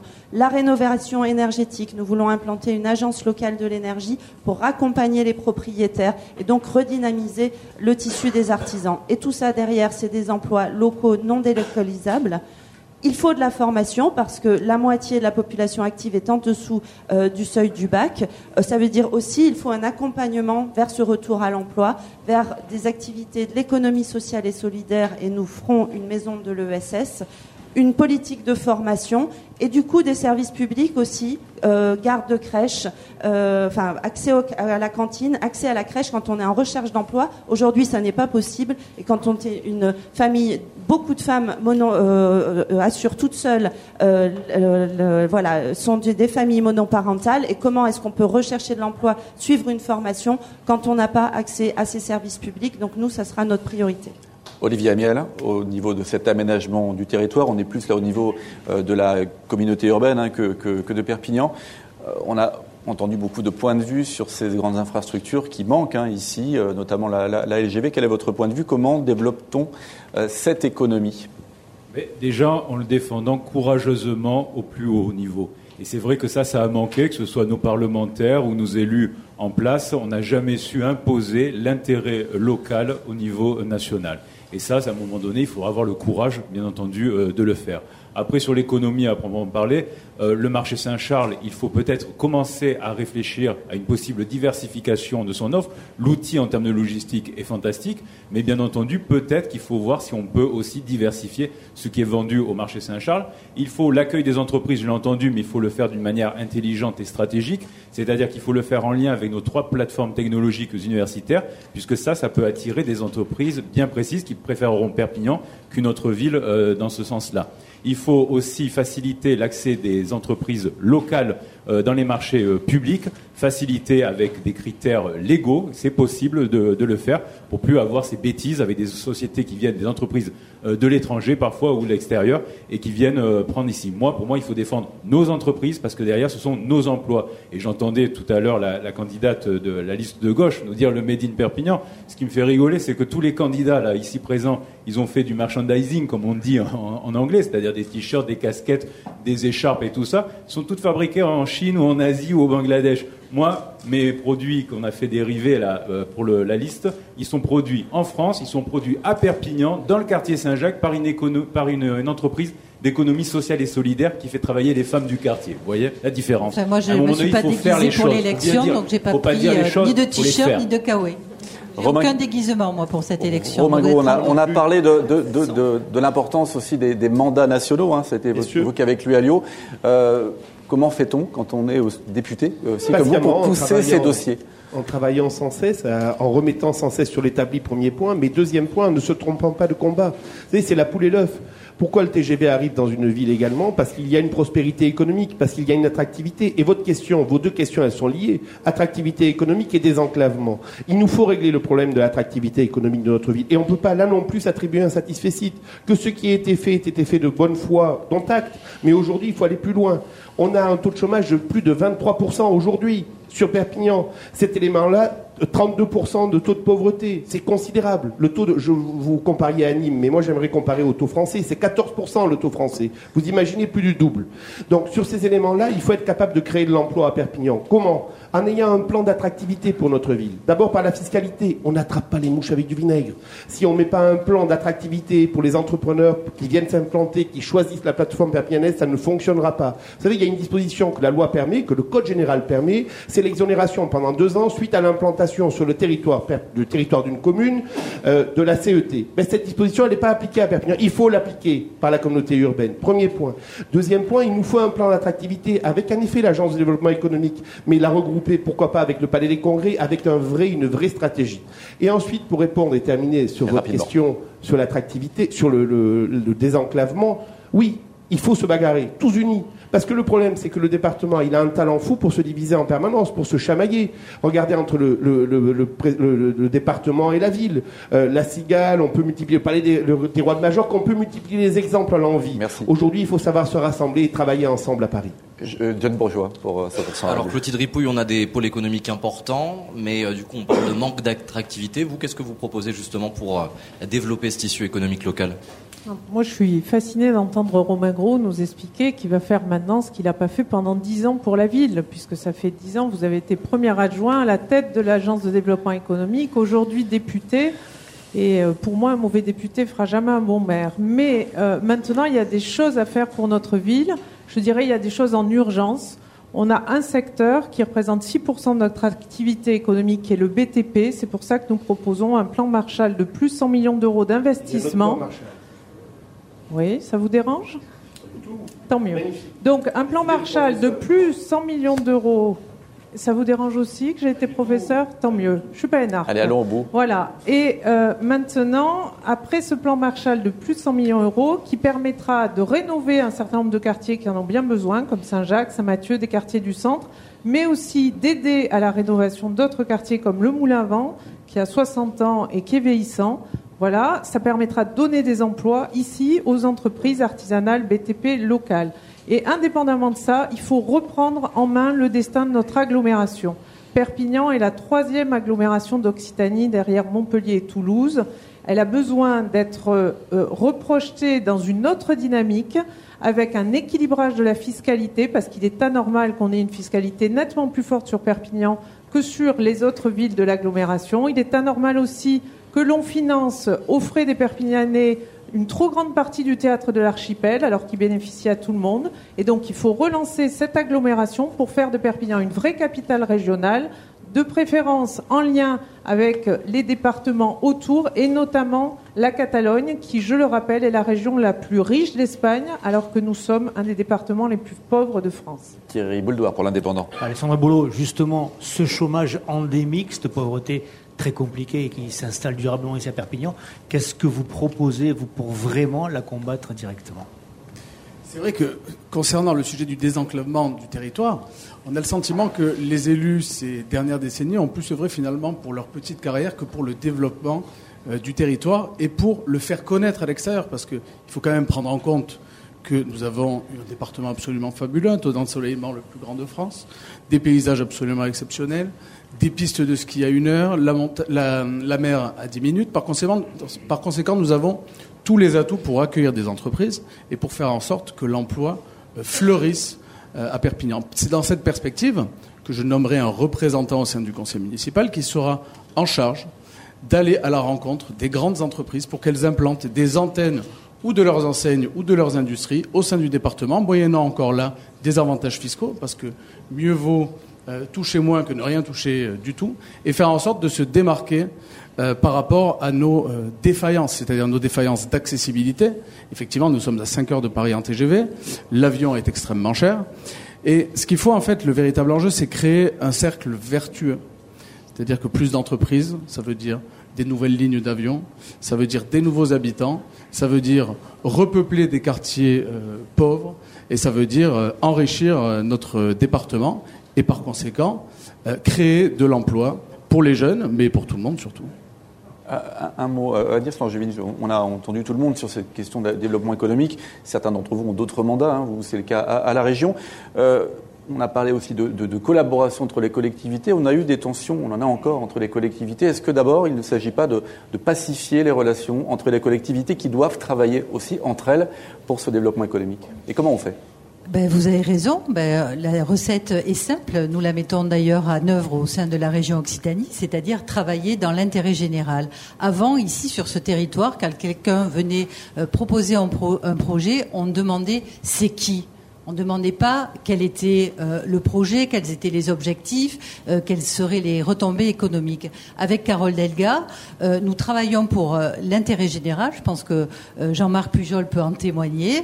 Euh, nous travaillons, nous cofinançons beaucoup d'opérations de requalification euh, urbaine. Nous avons euh, aidé trois, plus de trois cents entreprises. Nous finançons l'université, la première école d'ingénieurs sup E N R. Donc, nous travaillons dans l'intérêt général.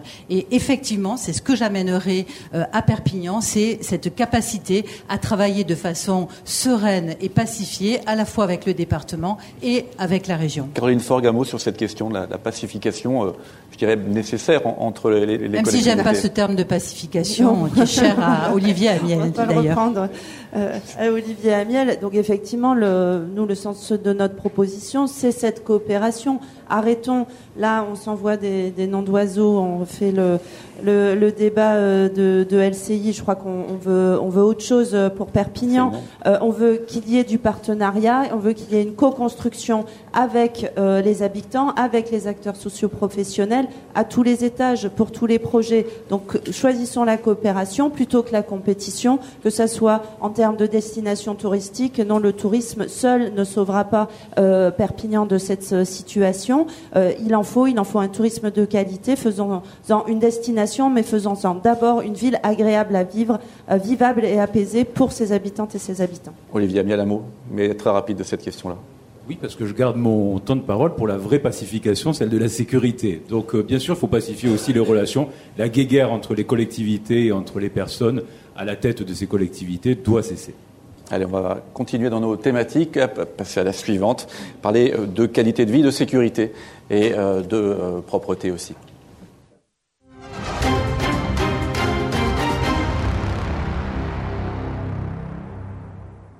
Thierry Bouledoir, euh, la sécurité dans l'actualité de ces derniers mois, euh, un des enjeux essentiels à Perpignan, mais pas uniquement, hein, dans, dans beaucoup de villes euh, pour ces municipales.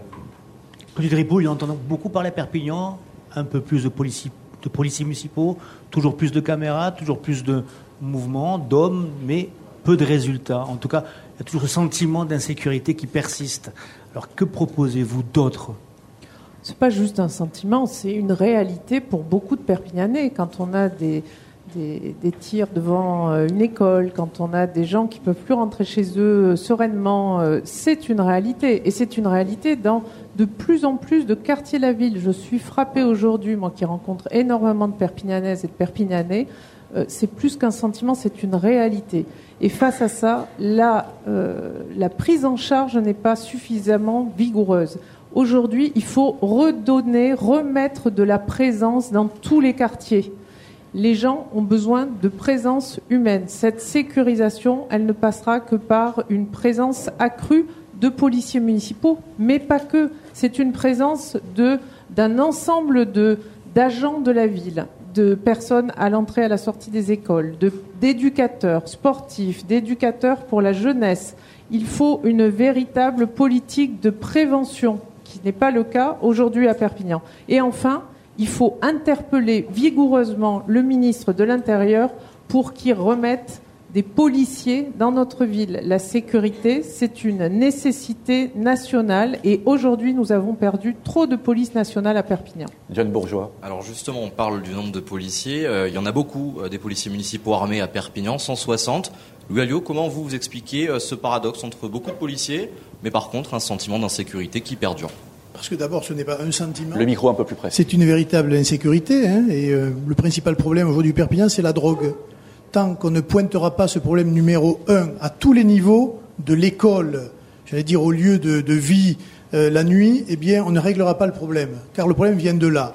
Ensuite, il y a l'équipement, il y a les hommes. La police municipale a été équipée en hommes et en matériel. C'est pas le problème, c'est l'utilisation. Il faut aller mener la guerre aux voyous, car pour l'instant, c'est les voyous qui mènent la guerre à la police, qui mènent la guerre aux habitants et qui, bien souvent, sont confortés dans leur voyoucratie par, euh, malheureusement, la justice qui, euh, systématiquement, lorsqu'ils sont arrêtés, les remet en liberté à de nombreuses reprises avec les conséquences que ça a. Voilà, il faut faire du bruit. Il faut mettre en accusation l'État qui est dans, en la matière, il y a carence, il y a non-assistance à personne en danger. Il faut faire comme à Béziers, tout simplement, et montrer qui sont les responsables en essayant sur le terrain de mettre les moyens là où il le faut. Je pense par exemple euh, à la Cité des Oiseaux, qui, est quand même, qui était quand même une cité très agréable à vivre et qui est devenue aujourd'hui un cauchemar pour les habitants. Pourquoi les, les, les, les services de l'État ne vont pas systématiquement mettre hors d'état de nuire les voyous qui, qui y pullulent ? Pourquoi ? J'ai été saisi par les commerçants de Saint-Martin qui ont cartographié les points de deal, les points de vente de cigarettes illicites, et cetera. Et l'État ne fait rien. Mais à un moment donné, il va falloir que le maire s'agite, qu'il fasse du bruit, qu'il prenne le taureau par les cornes, et puis surtout, hein, qu'il pointe l'État, parce que le jour où il y aura un drame, et nous n'en sommes plus très loin, eh bien, il n'y aura qu'un seul responsable, c'est l'État, et évidemment les gens qui soutiennent cet État-là. Alexandre Bolo, cette question de la, de la sécurité. Il faut dire que le sentiment d'insécurité, il se fait particulièrement ressentir la nuit. Il y a un déficit de, d'agents de police nationale à Perpignan, suite au désengagement criant de l'État. Là encore, il faudrait que euh, le pouvoir central se préoccupe un peu plus de Perpignan en matière d'affectation d'agents pour que les Perpignanais se sentent plus en sécurité, et particulièrement dans le cœur de ville piéton, où parfois, quand on est une femme seule, on peut se sentir assez vulnérable malgré les vidéos de surveillance. D'ailleurs, j'en profite pour dire que les caméras de vidéosurveillance n'empêchent absolument pas le trafic de drogue, puisque pas plus tard qu'il y a une quinzaine de jours, sous mes yeux, deux trafiquants de cocaïne étaient en train de tester le produit en, sous les caméras. Donc moi, ma question, c'est que fait la municipalité en charge de la vidéosurveillance que feriez-vous, pendant, alors ces, pendant, ces que horaires, euh, pendant ces horaires de nuit? Eh bien, moi, ce que je propose, c'est un renfort, déjà un renfort en créant une garde municipale, c'est-à-dire une réserve municipale qui serait constituée de renforts, d'anciens légionnaires, d'anciens policiers nationaux, qui viendraient prêter main forte aux policiers milice, alors. nationaux. C'est une milice que vous proposez ? Pas du tout, pas du tout. Il s'agit absolument pas d'une, d'une milice, loin de là. Il s'agit de re-rendre le droit à la sécurité des Perpignanais. Aujourd'hui, il y a beaucoup d'agents de sécurité en retraite, puisqu'ils prennent la retraite très jeune, qui ont envie de se rendre utiles. Et compte tenu des euh, difficultés des dépenses publiques, ça permettrait de rationaliser euh, les dépenses de sécurité qui sont déjà très élevées puisque nous bénéficions du plus grand nombre de policiers municipaux proportionnellement au nombre d'habitants. Donc mettre en place la police municipale la nuit, revoir les agendas, euh, approfondir les études des vidéos de manière à ce que les Perpignanais Merci. se voient rendre justice. Et évidemment, en ce qui concerne voilà. la justice en elle-même, j'ai envie de dire qu'elle fasse son travail et qu'elle arrête d'être politisée. On continue le tour de table. Tout le monde aura évidemment l'occasion de s'exprimer. Olivier Amiel, sur euh, cette question de, de la sécurité. Ben, j'ai entendu tout à l'heure les deux candidates des listes de gauche euh, rigoler de, de mon terme qui a été utilisé pour la sécurité, la pacification. C'est vrai que quand je l'ai dit il y a un an, quand j'ai lancé ma campagne, qu'il fallait pacifier euh, Perpignan, on m'a dit c'est un terme militaire, c'est un terme beaucoup trop fort. Aujourd'hui, on me le dit moins, bizarrement, vu l'état de violence inédite.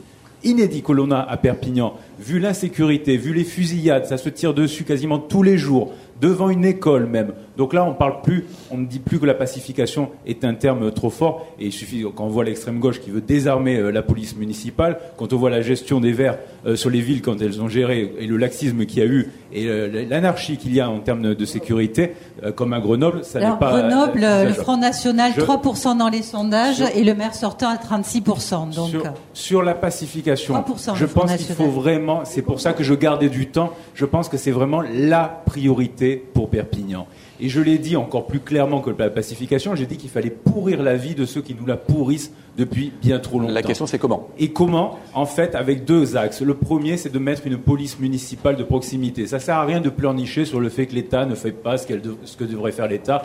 C'est pas grave, on prend les devants et on met une police municipale de proximité. Donc, contrairement à ce qu'a fait le maire sortant, c'est pas de centraliser la police municipale, mais c'est de la remettre, comme on avait à l'époque, sur l'ensemble, avec des bureaux de police, sur l'ensemble des quartiers, au plus près des habitants. Ça fait de la cohésion sociale, ça fait du lien social et ça permet des interventions rapides. Imaginez devant les du Ruy, quand il y a eu la fusillade, on a eu une intervention en douze minutes. Si nous avions eu encore un bureau de police dans le quartier, ça aurait été en une minute. Il peut se passer énormément de choses en ces quelques minutes. Et donc, c'est ça qu'il faut faire, donc être au plus près euh, des habitants. Entre parenthèses, le député En Marche n'a pas euh, empêché la fermeture de deux commissariats et n'a pas obtenu, n'a pas été capable d'obtenir un seul quartier de reconquête républicaine, ce qui aurait donné plus de moyens pour la police nationale. Deuxième axe, c'est la tolérance zéro. Alors ça, c'est un peu... Tout le monde le dit qu'il faut la tolérance zéro et qu'il faut de la fermeté. Il faut de la fermeté face aux voyous, mais il faut être ferme aussi face aux institutions. C'est-à-dire, quand on regarde le parquet, euh, le, le parquet, le procureur, quand on regarde le préfet, toutes ces institutions qui souvent veulent qu'il n'y ait pas de vague, veulent simplement qu'il y ait un peu de déni, Merci. alors qu'il faut regarder la réalité en face et intervenir. Thierry Bouledoir. Romain Gros, c'est pas que fait la police, mais que fait l'État et que feriez-vous en tant que maire? En tout cas, on le voit bien que tout le monde accuse l'État de ne plus être là, et donc vous qui êtes député, de ne pas faire grand-chose pour qu'il ne soit plus là. Merci Thierry de me poser cette question, parce que tout le monde accuse l'État, mais personne ne se réfère aux vrais chiffres. Aujourd'hui, le chiffre de policiers nationaux par moyenne d'habitants est plus élevé à Perpignan qu'il ne l'est à Montpellier, qu'il ne l'est à Toulouse. J'ai obtenu en première année de mandat vingt-six policiers de plus au commissariat de Avenue de Grande-Bretagne. J'ai obtenu la création d'une B R I il y a quelques semaines aujourd'hui. Euh, tous ces éléments-là, ils viennent en plus. Alors pourquoi votre question, elle est très intéressante? Parce que dans ce département, on, on a une habitude mais magnifique qui est toujours de regarder ailleurs euh, plutôt que de regarder chez nous, dans notre jardin, comment cultiver un peu mieux notre jardin. Et cet élément-là, il est fondamental. Qu'est-ce qui se passe? On a un, poli- un nombre de policiers nationaux supérieur à ceux de Montpellier et de Toulouse. Premier point. On a un nombre de policiers municipaux, et on va nous le dire abondamment, qui est largement supérieur à toutes les villes de la création quand on écoute le maire sortant. On a un nombre de caméras qui est largement supérieur à toutes les villes également de la création. Qu'est-ce qui se passe? On a un sentiment d'insécurité et on a une insécurité réelle. Que faire par rapport à cela? Trois axes. Le premier axe, c'est une question de méthode. La police municipale, elle doit être auprès des citoyens. Elle doit être dans les quartiers et dans tous les quartiers, avec des patrouilles à pied, avec des postes de police. Il y a cinq secteurs dans notre ville, il faut cinq postes de police. Il faut une vraie capacité de projection et de proximité. Deuxième point, vous savez, les heures des voyous, c'est pas les heures de la sécurité sociale, hein. Les heures des voyous, c'est la nuit souvent. Eh bien, la nuit, il faut aussi de la présence de la police municipale. Et ne venez pas nous dire que c'est remplacer l'État. C'est faux. C'est, en réalité, c'est complété. C'est complété. Pourquoi vous ne l'avez pas fait plus tôt ? Madame Ripouille, arrêtez avec votre rengaine. On, on, on va y revenir. Non, vous, vous aurez le temps de vous exprimer et de me critiquer si Allez, vous on, le désirez. On, on avance et on conclut. Troisième point. En tant que première adjointe, qu'avez-vous point. fait pour la et sécurité? Et vous, madame, qu'est-ce que vous avez fait alors? Moi, je Vendre des chocolats pas... au lycée Arago à la sortie aux élèves. Allez, on avance et on... que des boules de picoulade sur Perpignan. Oui, oui, oui. Vous savez. Romain Gros, concluez, s'il vous plaît. Alors, troisième point, j'y tiens. Qu'avez-vous troisième fait point, en les tant caméras. Clotilde Ripouille, vous aurez Gros. la parole après. Oui, mais il nous fait un cours, là, sur ces trois axes. Je vais vous Donc, donner moi, la parole après. J'aimerais bien savoir ce qu'il a fait en tant que premier adjoint. Ça nous intéresse. Il a été premier adjoint, monsieur Gros. Alors, qu'est-ce qu'il a fait dans ces trois axes euh... Terminé. Ah non, alors, concluez. Troisième point, les caméras. deux cent soixante caméras, c'est très bien. Vous les avez votées. Le, le problème, c'est pas le nombre de caméras qui est excellent. Moi, je suis partisan même qu'il y en ait un peu plus. Mais la difficulté, c'est les personnes qui le regardent. Parce que deux personnes qui regardent deux cent soixante écrans, en réalité, ça ne peut pas fonctionner. Il faut que les caméras deviennent un vrai outil de vidéoprotection. Et pour cela, il nous faut des personnes formées derrière les écrans, capables de prévenir, d'alerter la police immédiatement Merci. au moment de la commission des faits. Clotilde Ripouille. Mais c'est toujours pareil, on entend les mêmes rengaines, c'est-à-dire il aurait fallu, mais monsieur Gros était aux affaires. Les Perpignanais aujourd'hui veulent du changement, ils vivent dans cette ville. Et donc moi je leur dis, ne vous trompez pas, ceux qui étaient aux affaires avant ne feront pas maintenant ce qu'ils n'ont pas fait pendant dix ans. Donc soyez vigilants, ne reprenez pas les mêmes et changez. Caroline Forgue, sur cette question de la sécurité. Alors vraiment, on voit bien que euh, le nombre euh, de policiers municipaux euh, que le maire sortant nous vante comme euh, de caméras de vidéosurveillance ne change pas la situation. Donc effectivement, bien sûr, il faut alerter l'État. La police municipale n'a pas le pouvoir de la police nationale. Euh, ils ne sont pas poli- euh, policiers d'office judiciaire. Donc, ils ne peuvent pas assurer les missions euh, et remplacer la police nationale. Mais notre police municipale, elle doit être en proximité, dans les quartiers, redéployée, accessible la nuit et réactive, réactive dans tous les quartiers, y compris les, les quartiers populaires. Parce que c'est souvent, quand on voit des scènes de violence euh, dans les quartiers populaires, ils arrivent une fois que c'est fait. Hein. Donc, euh, euh, ce, il faut Il faut aller partout, il faut éviter, arrêter les zones de non-droit. Mais c'est surtout qu'il y a du vide dans cette ville. On a abandonné les quartiers. Il n'y a plus de vie dans les quartiers, plus de tissu associatif. Donc, redonnons de la vie autour de maisons de quartier, en soutenant les, les, les activités sportives et culturelles, en soutenant les associations d'entraide, avec du personnel dans les écoles, avec des vrais projets éducatifs. Donnons une perspective à la jeunesse, et alors oui, il y aura euh, d'autres euh, perspectives et, et d'autres projets dans les quartiers et euh, moins d'insécurité. Au niveau de la, la prévention, c'est ça que hein, vous, vous, mettez, vous mettez en avant, tout, pas uniquement fait... les postes de police, c'est ce que vous voulez dire. de la, pré- de la police de proximité euh, redéployée dans les quartiers et une politique de prévention avec des éducateurs spécialisés, euh, avec euh, une pratique euh, culturelle, avec des lieux de vie autour de maisons de quartier. Une maison de quartier est un vrai lieu de vie dans chaque quartier. Jean-Marc Pujol, cette question centrale hein, de la sécurité. C'est clair d'avoir la première police municipale de France, n'est-ce pas ? Et être dans le top trois d'installation des caméras de vidéoprotection. Alors, je suis très amusé de voir ici des candidats, ce n'est pas le cas de M. Gros, qui en deux mille huit votait contre les augmentations d'effectifs et qui aujourd'hui sont plus sécuritaires que tout le monde, n'est-ce pas ? Et je voudrais rappeler, juste par comparaison, ce que disait le procureur de la République de Grenoble concernant la perte de cette ville en matière de sécurité. Nous, la ville, on ne l'a pas perdue. On ne l'a pas perdue parce qu'on a vu avant tout le monde et contre tout le monde, et notamment les listes de gauche, qu'il fallait recruter des policiers municipaux. Et ce n'est pas par hasard qu'on l'a fait. On est la première police. On est jusqu'à deux heures du matin. Le taux d'intervention de la police municipale est entre cinq et sept minutes sur les sujets faciles, difficiles.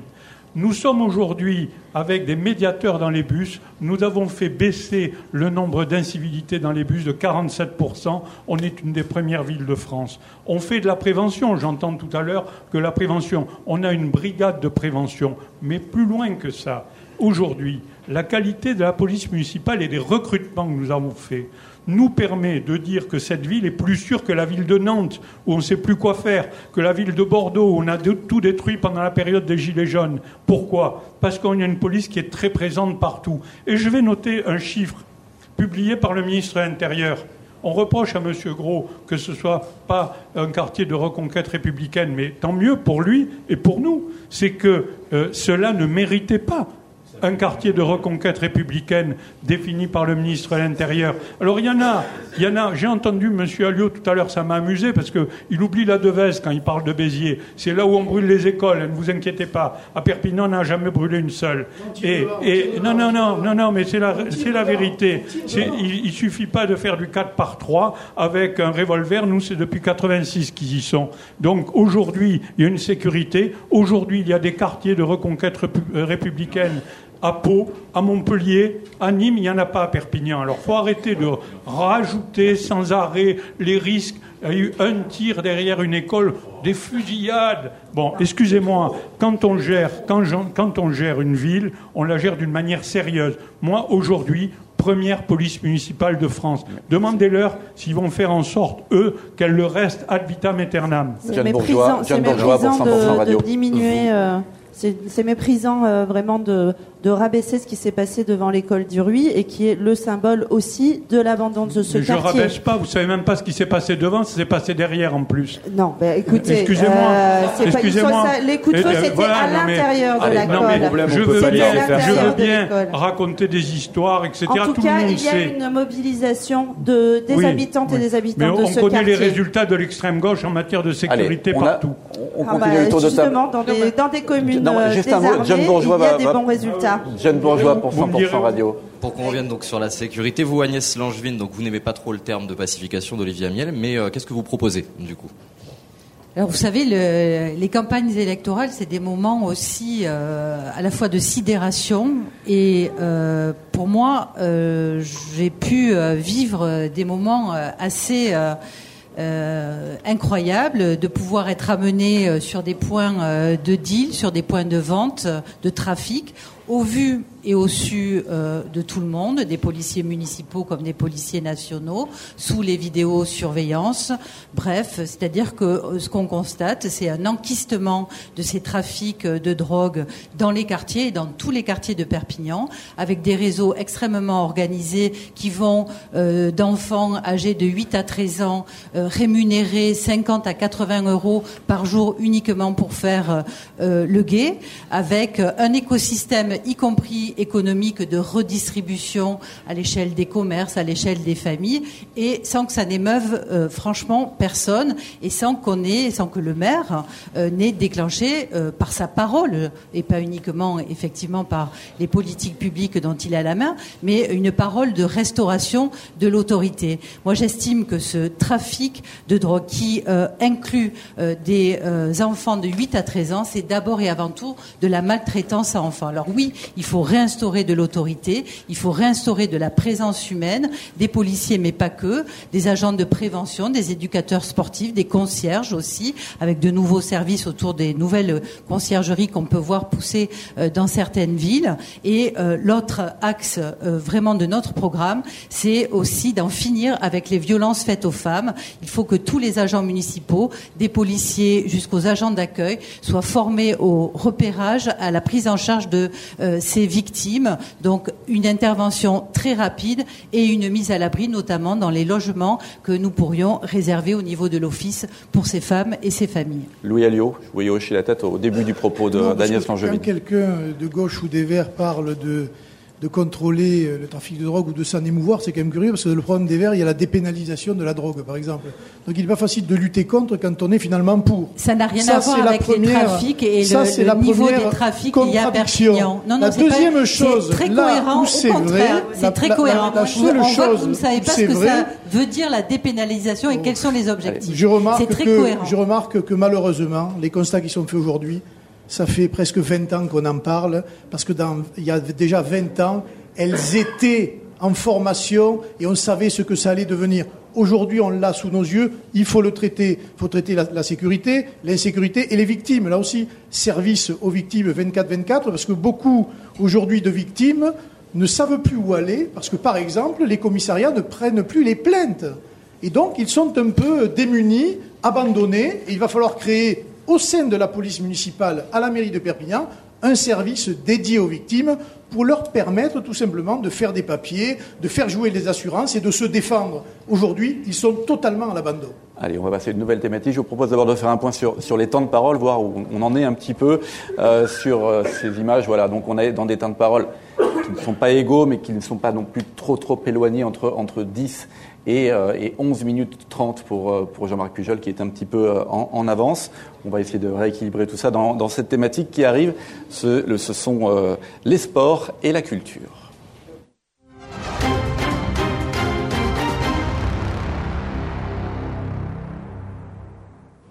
Thierry, sur cette question. Avec un projet que mène, porte la mairie, même si pour l'instant, il a été en tout cas validé, mais il n'est pas sorti de terre. C'est la fameuse nouvelle salle omnisport qui devrait naître au Vernet, à côté de la cité Diaz, entre les deux stades, Aimé Giral et Gilbert Brutus. Romain Gros, vous voulez, vous, tout simplement, qu'elle ne sorte pas de terre ? Pas simplement qu'elle ne sorte pas, c'est un problème de réallocation des ressources. Vous savez, cette salle, on nous dit qu'elle va coûter que sept millions. Quand on fait les chiffres, quand on regarde les chiffres exacts, c'est une trentaine de millions d'euros. On parlait tout à l'heure du bus gratuit. On voit que c'est cinq millions par an sur six ans. Mais moi, j'ai annoncé propose... par la mairie de vingt millions. Hein. Oui, oui, oui. Pas de Ils ont sept. L'habitude de minimiser ce qui coûte et de maximiser ce qui rapporte. Mais on va regarder là ces éléments-là. La salle multisport, quel que soit leur chiffre. Allez, prenons vingt millions. Ben vingt millions, moi je propose de les réallouer au transport gratuit. Aujourd'hui, la priorité pour Perpignan, c'est clairement qu'on ait une stratégie de mobilité, qu'on ait une stratégie d'attractivité économique, qu'on ait des sujets à traiter sur la sécurité, on vient d'en parler. Ces éléments-là, ils demandent véritablement de l'argent, des fonds. Donc il faut être capable de réallouer ces dépenses-là vers ces sujets-là, en se disant que l'autre condition, c'est zéro augmentation d'impôts. Vous savez, notre ville, vous le disiez tout à l'heure, donc, elle souffre d'un pouvoir d'achat. Le sport n'est pas un facteur de vie citoyenne commune. Bien sûr. Bien sûr. Un... Est-ce que vous croyez qu'il faut une salle multisport pour la vie en, dans les quartiers, la vie sportive dans les quartiers ? Est-ce qu'il ne vaudrait mieux pas des city-stades ? Moi, je, regardez au Baléares, l'état du city-stade.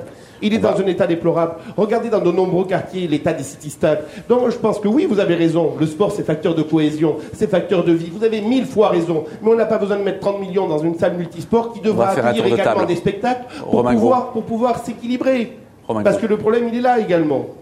Alexandre Bolo, cette question de, de, du sport et de cette euh, salle omnisport.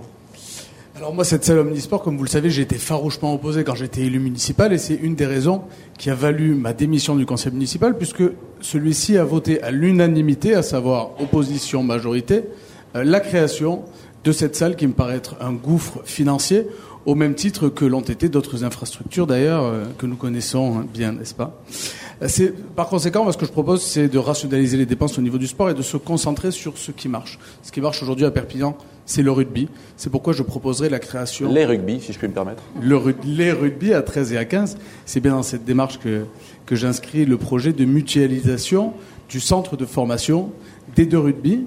euh, qui, après m'être concerté avec des acteurs éminents du rugby local, n'est-ce pas, de treize et de quinze, euh, serait d'accord pour le créer euh, au moulin à vent. Et je pense que la municipalité a un rôle très important financièrement à jouer là-dessus. C'est de la mutualisation.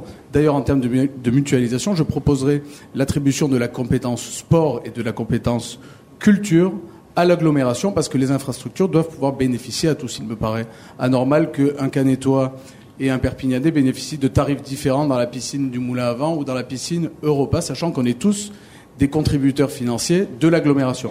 Ensuite, au niveau de la culture, comme ça au moins j'en termine sur, sur la thématique, moi ce que je propose, c'est une offre de communication culturelle efficace, ce qui n'est pas le cas aujourd'hui, avec la création d'un pass culture qui permettra des tarifs professionnels, des tarifs promotionnels aux usagers euh, des musées notamment.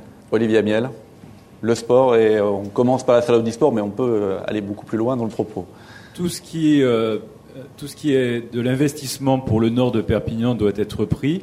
On, ça avait été financé avec des crédits politiques de la ville, ce n'est pas pour rien. C'est bien entendu pour amener un peu plus d'animation et de vie dans le quartier nord. Et donc je pense que c'est plutôt une bonne chose. Mais il faut éviter deux erreurs. La première, c'est de ne pas assez faciliter les entreprises locales pour la construction de cette salle. Et là, il y a eu peut-être des erreurs sur le marché.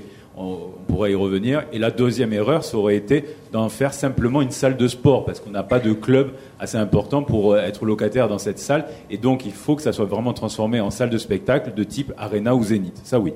Clotilde Ripouille. Alors, effectivement, cette salle, elle, elle montre des erreurs de méthode de la municipalité actuelle. C'est-à-dire, c'est un architecte qui n'est pas perpignanais, qui propose une salle qui est tellement difficile techniquement que ce ne sont pas non plus des entreprises locales qui vont pouvoir répondre à l'appel d'offres, et un projet qui traîne puisque l'appel d'offres a été remis sur le tapis un certain nombre de fois, qui devait être fait pour la fin de l'année et que c'est toujours pas le cas. Donc, euh, et, et enfin, je dirais, pour ce quartier, euh, ce n'est toujours pas une infrastructure de proximité. On a déjà deux stades dans ce quartier, deux stades qui posent énormément de problèmes de stationnement puisqu'il n'y a rien qui a été prévu. Ça se fait au détriment des habitants. Ce que nous proposons, c'est déjà de faire une étude pour faire un stade à l'extérieur de Perpignan et pouvoir euh, remplacer les deux stades existants pour en faire autre chose, que ce soit du logement, des infrastructures, des parcs. On a besoin de verdure dans cette ville et d'infrastructures de proximité au Vernay, qui manque terriblement d'infrastructures municipales, culturelles et sportives de proximité pour la jeunesse notamment. Caroline Forgue. Voilà, on voit bien le, la problématique de méthode, c'est-à-dire qu'on fait une salle à sept ou vingt millions, euh, mais on vient de nous dire qu'il n'y avait pas de club assez important pour l'occuper. Donc, euh, voilà, bref, on n'a pas. Euh, on va aller chercher la culture. Euh, quel est le lien avec les quartiers? Par principe, il faut le faire en Vernay, mais le Vernay n'a-t-il pas besoin plutôt d'équipements de proximité? Et c'est bien le, le but de ces budgets participatifs, c'est-à-dire en fonction, dans les quartiers, en fonction des associations, en fonction des dynamiques, en fonction des manques, aller vers des équipements de proximité. Et je pense que s'il faut parler de grands équipements, il nous manque une piscine. Parce que nous, quand on passe dans les écoles, quand on passe, il n'y a pas assez de créneaux euh, pour l'apprentissage de la natation. Donc faisons le point collectivement en termes de besoins des habitantes et des habitants, et ne partons pas sur des grands projets qu'il faudrait faire pour les, fraude, pour les faire. Et de la même façon, sur la culture, nous avons des équipements structurants euh, qui fonctionnent bien, qu'il, qu'il s'agit de, de continuer euh, à accompagner et à développer. Mais surtout, la culture, elle doit être vivante. La, la culture, elle se pratique, et donc nous aurons Euh, dans cette euh, démarche de, d'accompagnement du tissu associatif, de vraiment mettre la culture au centre et de permettre à chaque quartier de développer son, son, son moment fort culturel, euh, cinéma, euh, euh, débat, théâtre, euh, pour que, voilà, on vive dans les quartiers. Louis Aliot, la question d'abord du sport, on peut évoquer après la culture, mais d'abord le sport, cette question aussi de la salle Omnisport. La salle, au début, elle n'était que sur le sport. Un prix qui était plutôt, on va dire, calculé avec une cinquante pour cent de subvention, ce qui n'était pas rien sur un tel projet. Donc ça coûtait, on va dire, un peu moins cher pour la ville. Sauf qu'au fur et à mesure, c'est devenu une salle de sport plus une salle de spectacle, ce qui est un tout autre objet, j'allais dire, culturel et sportif, avec des financements euh, supérieurs et avec, là, pour le coup, les finances de la commune sont-elles assez fortes pour financer ce genre d'équipement? Donc euh, cette salle apparemment ne se fera pas. On peut réorienter les crédits, en tout cas moi je les vois sur ce fameux centre de formation, que les rugby appellent de leur vœu. et à proximité des stades, en tout cas dans ce secteur-là. Et je pense qu'il faut travailler à ça. Centre de formation qui pourrait servir à d'autres sports, et pas seulement qu'au rugby. Je pense au basket et à d'autres sports. En tout cas, les présidents de ces clubs-là y sont prêts, et les professionnels de ces deux rugby aussi. La seconde chose, c'est que le sport amateur à Perpignan, en dehors des rugby, il y a beaucoup plus de pratiquants que les pratiquants du rugby. Il faut donc s'en occuper. Il manque des crédits sur la rénovation d'un certain nombre de, de, d'appareils, de, de stades, de vestiaires, d'équipements. Eh bien, il faudra permettre à ces clubs amateurs de vivre aussi et d'exister en dehors du monde professionnel. Ils attendent une aide de la mairie et de l'agglomération, et j'espère que nous serons en capacité de leur apporter cette aide-là. Jean-Marc Pujol. On l'a vu et on l'a chiffré, l'aide oui. au sport amateur. Ah bon. On a affecté la, la suppression du cabinet du maire, qui est une des mesures en termes de probité. C'est deux cent cinquante mille euros qui iront au sport amateur, donc c'est-à-dire ça augmentera de vingt-cinq pour cent les crédits pour le sport amateur. Donc ça, c'est chiffré, c'est du concret. Jean-Marc Pujol, cette question du, du sport et de cette salle omnisport. Alors la salle omnisport, et je euh, confirme ce que vient de dire M. Aliot, M. Amiel, j'ai voulu qu'il y ait une, éva- une évolution de la salle pour permettre euh, l'organisation de concerts, puisqu'il manque une place... Euh, Euh, notamment de cinq mille places couvertes, et donc j'ai demandé l'évolution. Pourquoi euh, on a pris du retard? Simplement parce que le concours d'architecture, vous voyez, Madame Forgue, en France, on est obligé de faire des concours, c'est la loi. On ne peut pas faire ce qu'on veut. Eh bien, a donné un architecte de Bordeaux qui a fait une proposition de cette salle à seize millions d'euros. Quand on a ouvert les plis, on en avait pour dix-neuf millions. Donc j'ai dit stop. J'ai recommencé à négocier avec eux, et je suis en en négociation, parce que ça je pense que qu'il est anormal, ficelé, qu'il est anormal qu'on vous propose une salle pour seize millions et qu'on vous explique qu'elle va coûter dix-neuf millions. Parce La gestion des ficelé, ressources monsieur... des Perpignanais euh, me fait être attentif. En revanche, c'est une salle qui est dans le cadre du plan national de rénovation urbaine, financée par l'État, financée par les collectivités, la région que je remercie, parce qu'ils ont vu que c'est un élément de restructuration du quartier du Auvernais qui était très très important pour le devenir de ce quartier. Et donc j'irai jusqu'au bout dans une évolution de cette salle qui ne sera pas uniquement sportive, mais qui pourra permettre des organisations de concerts jusqu'à cinq mille places assises. C'est aussi simple que ça. Je, rapporte, euh, je ça rappelle à Madame Forgue qu'il y a déjà deux piscines et il y a des créneaux libres partout. Hein. John Bourgeois, on continue sur cette thématique de... Oui, on parle d'aménagement spécifique. Vous êtes deux à proposer la création d'une patinoire, Olivier Amiel et Alexandre Bolo, mais vous, Agnès Langevin, vous êtes contre, formellement contre cette création de la patinoire. C'est une aberration écologique. Oui. Pour revenir au sport et à la culture, la difficulté à Perpignan, c'est qu'on met toujours l'équipement avant euh, la politique. C'est-à-dire là, quelle politique sportive, pour qui, avec qui, quel partenariat, avec quels objectifs. Et c'est de la même façon pour euh, la culture. C'est-à-dire qu'on a un théâtre, on a un conservatoire, des équipes euh, qui sont très compétentes, sauf qu'il n'y a pas de politique culturelle au sens d'objectif. C'est-à-dire euh, pour quelle, euh, comment cette, cette offre culturelle va s'élaborer, va se pratiquer, comment elle va circuler et surtout bénéficier à tous les habitants euh, de la ville. Pour le sport, c'est pareil. Je pense que la priorité, c'est de co-construire avec euh, les, d'abord ceux qui pratiquent, Euh, le sport, qu'ils soient euh, petits, enfants ou euh, des seniors, qu'on aide les clubs de proximité. Ils sont vraiment en difficulté tant sur le plan des petits équipements d'ailleurs que euh, de leur euh, fonctionnement. Quand on voit euh, des milliers vraiment de bénévoles qui accompagnent des jeunes le week-end avec euh, leurs propres deniers, avec des véhicules, je crois que l'effort apporté, euh, c'est vraiment pour qu'on accède à ce sport vraiment de proximité, ce sport pour tous, qui émancipe, qui crée du lien social. Pour euh, aussi, parce que euh, le sport, c'est un, notamment les deux rugby, c'est un, l'image aussi de la ville hein, qui est véhiculée au niveau de ces grandes manifestations sportives. Nous avons deux rendez-vous majeurs. En deux mille vingt-trois, la Coupe du Monde de rugby, et avec la région, nous travaillons pour que Perpignan soit camp de base en deux mille vingt-trois et Occitanie deux mille vingt-quatre qui va permettre non seulement d'accueillir, notamment à Font-Romeu, euh, des équipes au moment de la préparation, mais de pouvoir aussi convier, embarquer l'ensemble des bénévoles euh, sportifs lors euh, des Jeux à Paris. Alors, on va entendre Romain Gros, qu'on n'a pas entendu sur cette question, mais euh, Olivier Amiel, on a un petit peu de temps de retard, donc si vous voulez développer un petit peu plus cette euh, question du, des, des sports et de la culture. Alors, de la patinoire, peut-être pour répondre. Peut-être la, pour répondre euh, à, la patinoire, à, à, c'est vrai que Bourgeois. Depuis quatre-vingt-douze, quand le toit s'est effondré sous le poids de la neige, on nous dit qu'il y aura à nouveau une patinoire, mais on nous disait mais c'est trop cher, après c'est pas écologique également. Moi je suis allé visiter celle de Nîmes. Celle de Nîmes, elle a été euh, mise en exemple par la Caisse des dépôts et consignations comme un modèle d'une patinoire homologuée par la Fédération euh, des sports de glace et qui coûte moitié moins cher que la moyenne d'un prix d'une patinoire dans le reste de la France, donc quatre millions d'euros au lieu de huit millions d'euros. Et en plus qui est beaucoup plus écologique que ce qu'on faisait auparavant.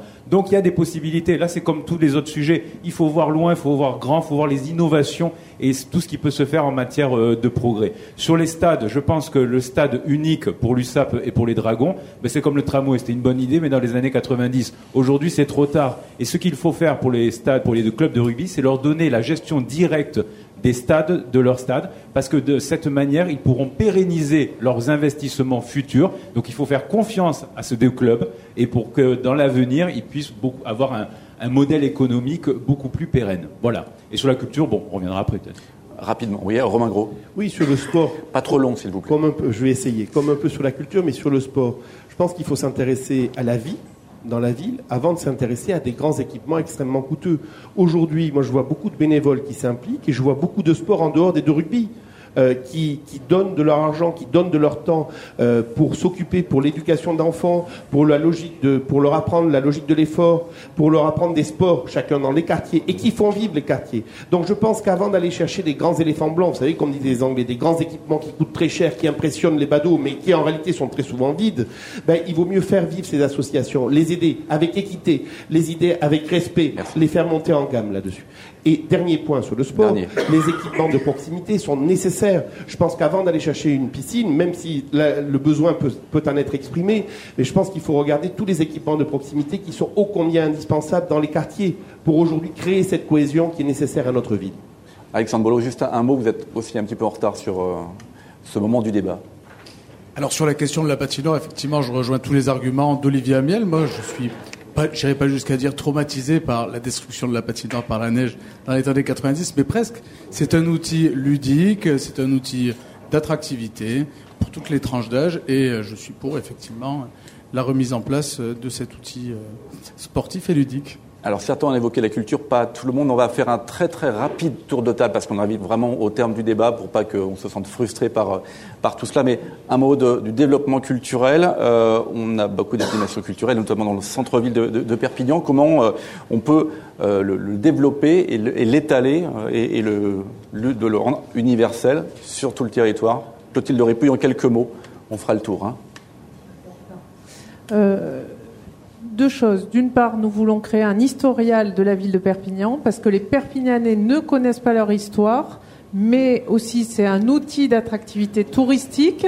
On le fera en lieu et place de la loge que l'on mettra aux Dames de France, voilà, et ça permettra aussi de contribuer à faire vivre notre centre-ville et à expliquer comment cette histoire s'est construite. Mais je voudrais terminer et insister sur que ce soit en matière culturelle ou sport, euh, l'école est une... une des, euh, des délégations fondamentales d'une ville. Et aujourd'hui, à Perpignan, nos écoles publiques ne sont pas suffisamment aidées, valorisées. Ouais. Ça passe aussi par tout ce qui est activité périscolaire, euh, de sport et de culture pour les enfants dans les quartiers. Ça contribuera aussi à résoudre Merci. Des problèmes de, de sécurité et donc d'aider euh, ces enfants à se construire un avenir. C'est essentiel pour Perpignan et pour la jeunesse perpignanaise. Olivier Amiel, un mot sur la culture, mais vraiment rapide. Très rapide. Alors, je, j'enchaîne tout ce qu'on a mis dans le programme sur la culture. Peut-être Nuit des Arts, sur le modèle de la, de la fête de la musique pour que les artistes présentent leurs œuvres un peu partout. Retour d'un grand festival d'été comme les estivales. Création d'une production, d'un, d'un disque, euh, d'un vinyle avec la, la scène locale musicale pour la promouvoir. Accueil des tournages. Euh, ouverture des beaux-arts pour une formation diplômante pour les tatoueurs comme ça s'est fait en Italie. Donc ça, c'est très innovant. Et surtout, et c'est un lien Merci. Avec l'économie, prolonger Visa pour l'image. Pour faire en sorte qu'on ait davantage de retombées économiques à Perpignan grâce à ce principal événement culturel. Caroline Forgue. Alors pour la culture, c'est accès à la culture, euh, mais pratique euh, culturelle, c'est faire reconnaître la richesse, valoriser les musées existants, développer le réseau des musées, musées de l'histoire, et faire connaître notre histoire justement aux scolaires dans le cadre aussi des activités périscolaires, se l'approprier, un musée aussi des mémoires, de toutes les mémoires, de la diversité de cette ville, euh, et ensuite de, de, de aussi accompagner la diffusion culturelle parce que nous avons des acteurs qui sont très dynamiques, et faire des états généraux de la culture pour définir les grands moments parce que euh, il faut que ça soit complémentaire et, et que nous soyons tous autour de la table pour le définir. Je suis désolée Agnès Langevin, très court parce qu'on est déjà... Euh, on va dépasser l'horaire. Alors un grand festival des arts de la rue hein, qui prend euh, forme et germe dans tous les quartiers de Perpignan, mais aussi avec Olivier Sulzinger qui est euh, donc l'auteur de Plus belle la vie et d'un si grand soleil et qui est un colissier, la construction d'un studio audiovisuel pour accueillir les séries ici à Perpignan. C'est deux cents emplois et une filière en matière d'audiovisuel et de fabuleuses images de notre patrimoine naturel très riche ici et culturel. Louis Aliot, vous l'avez évoqué un peu avec la salle d'e-sport et multi-usage. Pas que, il faut, mmh. je pense, un second festival international en dehors de Visa. Moi je pense à un festival des musiques gitanes qui est une spécificité de notre ville et que nous devrions développer, la reconstruction d'une école des beaux-arts, j'ai pas dit de l'école des beaux-arts, mais d'une école des beaux-arts qui va manquer et qu'il faudra, et qu'il faudra recréer, et ensuite faire de Perpignan une véritable destination culturelle avec une communication digne de ce nom, et pour l'instant tout cela est assez modeste. Romain Gros, très rapidement. Très rapidement, deux axes. Un premier axe, notre ville va fêter ses mille ans en deux mille vingt-cinq. Il nous faut nous mettre en état de célébrer ces mille ans. Ça veut dire quoi? Ça veut dire se réapproprier notre histoire, avoir un musée d'histoire de notre ville. Regardez, nous n'avons pas de musée d'histoire de notre ville, premier point, mais également la raconter au cours d'événements tout au long de l'été euh, pour, pour pouvoir mettre en scène cette histoire. Deuxième axe, la culture c'est de la vie. Je le disais tout à l'heure sur le sport, moi je suis convaincu qu'au lieu de regarder sans cesse les équipements, on ferait bien de regarder les acteurs, les acteurs vie associative, les acteurs culturels rapidement. Et les aider davantage. Très rapidement. Monsieur le maire, Jean-Marc Pujol. Une scène nationale, un conservatoire parmi les premiers de France, le festival de musique sacrée, Visa pour l'image et tant d'autres choses. Et surtout, le théâtre Jordi Percerda. Je vois encore les manifestants qui sont là autour de la table s'opposer à ce que j'allais faire. Alors je les invite à venir visiter ce théâtre complètement restauré avec justement une résidence artistique à l'heure actuelle de Gérard Gérard. Ce qu'il faudra faire, c'est dans les mois creux, en revanche, trouver les sujets d'une animation pendant les mois creux, c'est-à-dire les mois de novembre, les mois de janvier, les mois de février. Le reste est bien pourvu et je Merci. m'efforce de trouver les solutions avec les acteurs culturels. Un mot très court de, d'Alexandre Bolo qui n'a pas, qui a parlé un peu sur la culture tout à l'heure, mais très rapidement.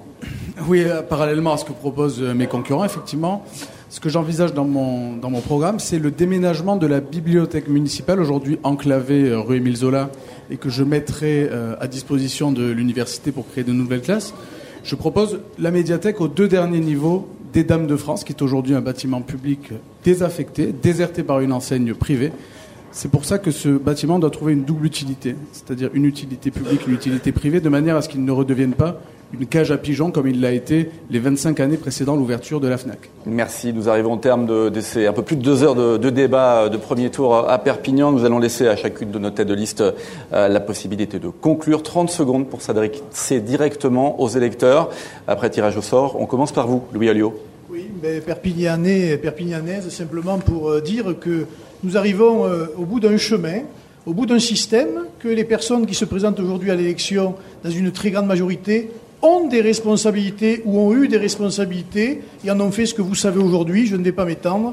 Et je pense que si nous voulons une véritable alternative politique, eh bien il n'y a qu'un seul choix, il n'y a qu'une seule liste, c'est la liste que je conduis, Perpignan en grand, pluraliste, pluriel, et qui défendra l'intérêt général de tous les Perpignanais. Alexandre Bolo. Alors oui, il y a un sujet qu'on a très très peu abordé dans le cadre de ce débat, c'est la moralisation de la vie publique. Moi, ce que je propose dans le cadre de cette campagne, c'est l'alignement du montant des indemnités des élus sur la vie réelle, la transparence évidemment dans l'attribution des logements sociaux, mais également des places en crèche, la suppression des voitures avec chauffeur pour les élus qui paraît une aberration dans une ville de cent mille habitants, mais également un budget municipal totalement transparent et particulièrement concernant les frais de représentation qui seront réduits à leur strict minimum si vous me confiez l'honneur de devenir votre maire. Merci. Romain Gros. Oui, le quinze mars, nous allons avoir un choix stratégique à faire pour notre ville. Choix stratégique parce que je ne peux pas me résoudre à être, à voir Perpignan dernière de tous les classements, dernière de tous les pelotons, quoi qu'il arrive, et dans une situation de marasme que nous ressentons tous. Aujourd'hui, j'ai réuni autour de moi une équipe d'expérience, une équipe de compétences, et surtout des Perpignanaises et des Perpignanais qui aiment leur ville. J'aime ma ville aussi, comme chacun des Perpignanais qui va se prononcer le quinze mars. Le quinze mars, nous avons une arme pour faire renaître notre ville. C'est le bulletin de vote. Votez Merci. Pour Perpignan le quinze mars. Clotilde Ripouille. Je dis aux Perpignanais que cette élection est extrêmement importante. Ils ont l'occasion de reprendre leur destin en main. Depuis six ans, depuis dix ans même, je suis à leur côté. Je suis une femme libre et j'ai constitué une équipe compétente et libre. Nous leur avons proposé un programme avec cent projets pour changer Perpignan. Aujourd'hui, c'est à eux à faire la décision, qu'ils ne se trompent pas. Il est important de changer, de rompre avec le système clientéliste actuel. Beaucoup se présentent et se cachent derrière leur absence d'étiquette, mais ils ont cautionné ce système. Choisissez la liberté, Merci. Votez libre. Olivier Amiel. Le mandat de maire dure six ans. Dans six ans, ce sera trop tard pour lutter contre cette violence et cette insécurité inédite dans notre ville. Dans six ans, ce sera trop tard pour sortir du marécage du clientélisme et de la corruption. Dans six ans, ce sera trop tard pour rattraper tous ces trains de l'innovation et du progrès économique, social et environnemental qu'on a loupés pendant de trop nombreuses années. Aujourd'hui, ne vous faites pas voler ce moment de démocratie et cette liberté de choix par ceux qui nous disent que le vote est déjà fait. Il, tout est possible encore aujourd'hui. Regardez les programmes. Il y a plein de thèmes qu'on n'a pas pu aborder aujourd'hui. Le handicap, la végétalisation euh, et d'autres thèmes. Je pense qu'il faut que ce soit programme contre programme. C'est maintenant, c'est aujourd'hui. Après, ce sera trop tard. Agnès Langevin. Avec mon équipe, nous proposons vraiment d'ouvrir une nouvelle page à Perpignan, un avenir positif, un avenir qui prépare la ville au choc climatique, à ses impacts, et aussi un projet qui répare la ville dans son tissu urbain et dans son tissu social.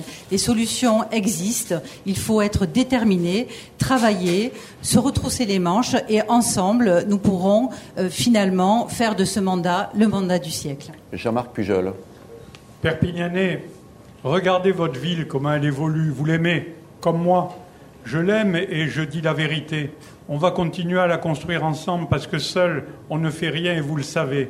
Je suis auprès de vous tous les jours avec mon équipe. Et donc, Perpignan qu'on va construire, c'est Perpignan pour vos enfants, c'est Perpignan pour vous. Merci. Caroline Forgue.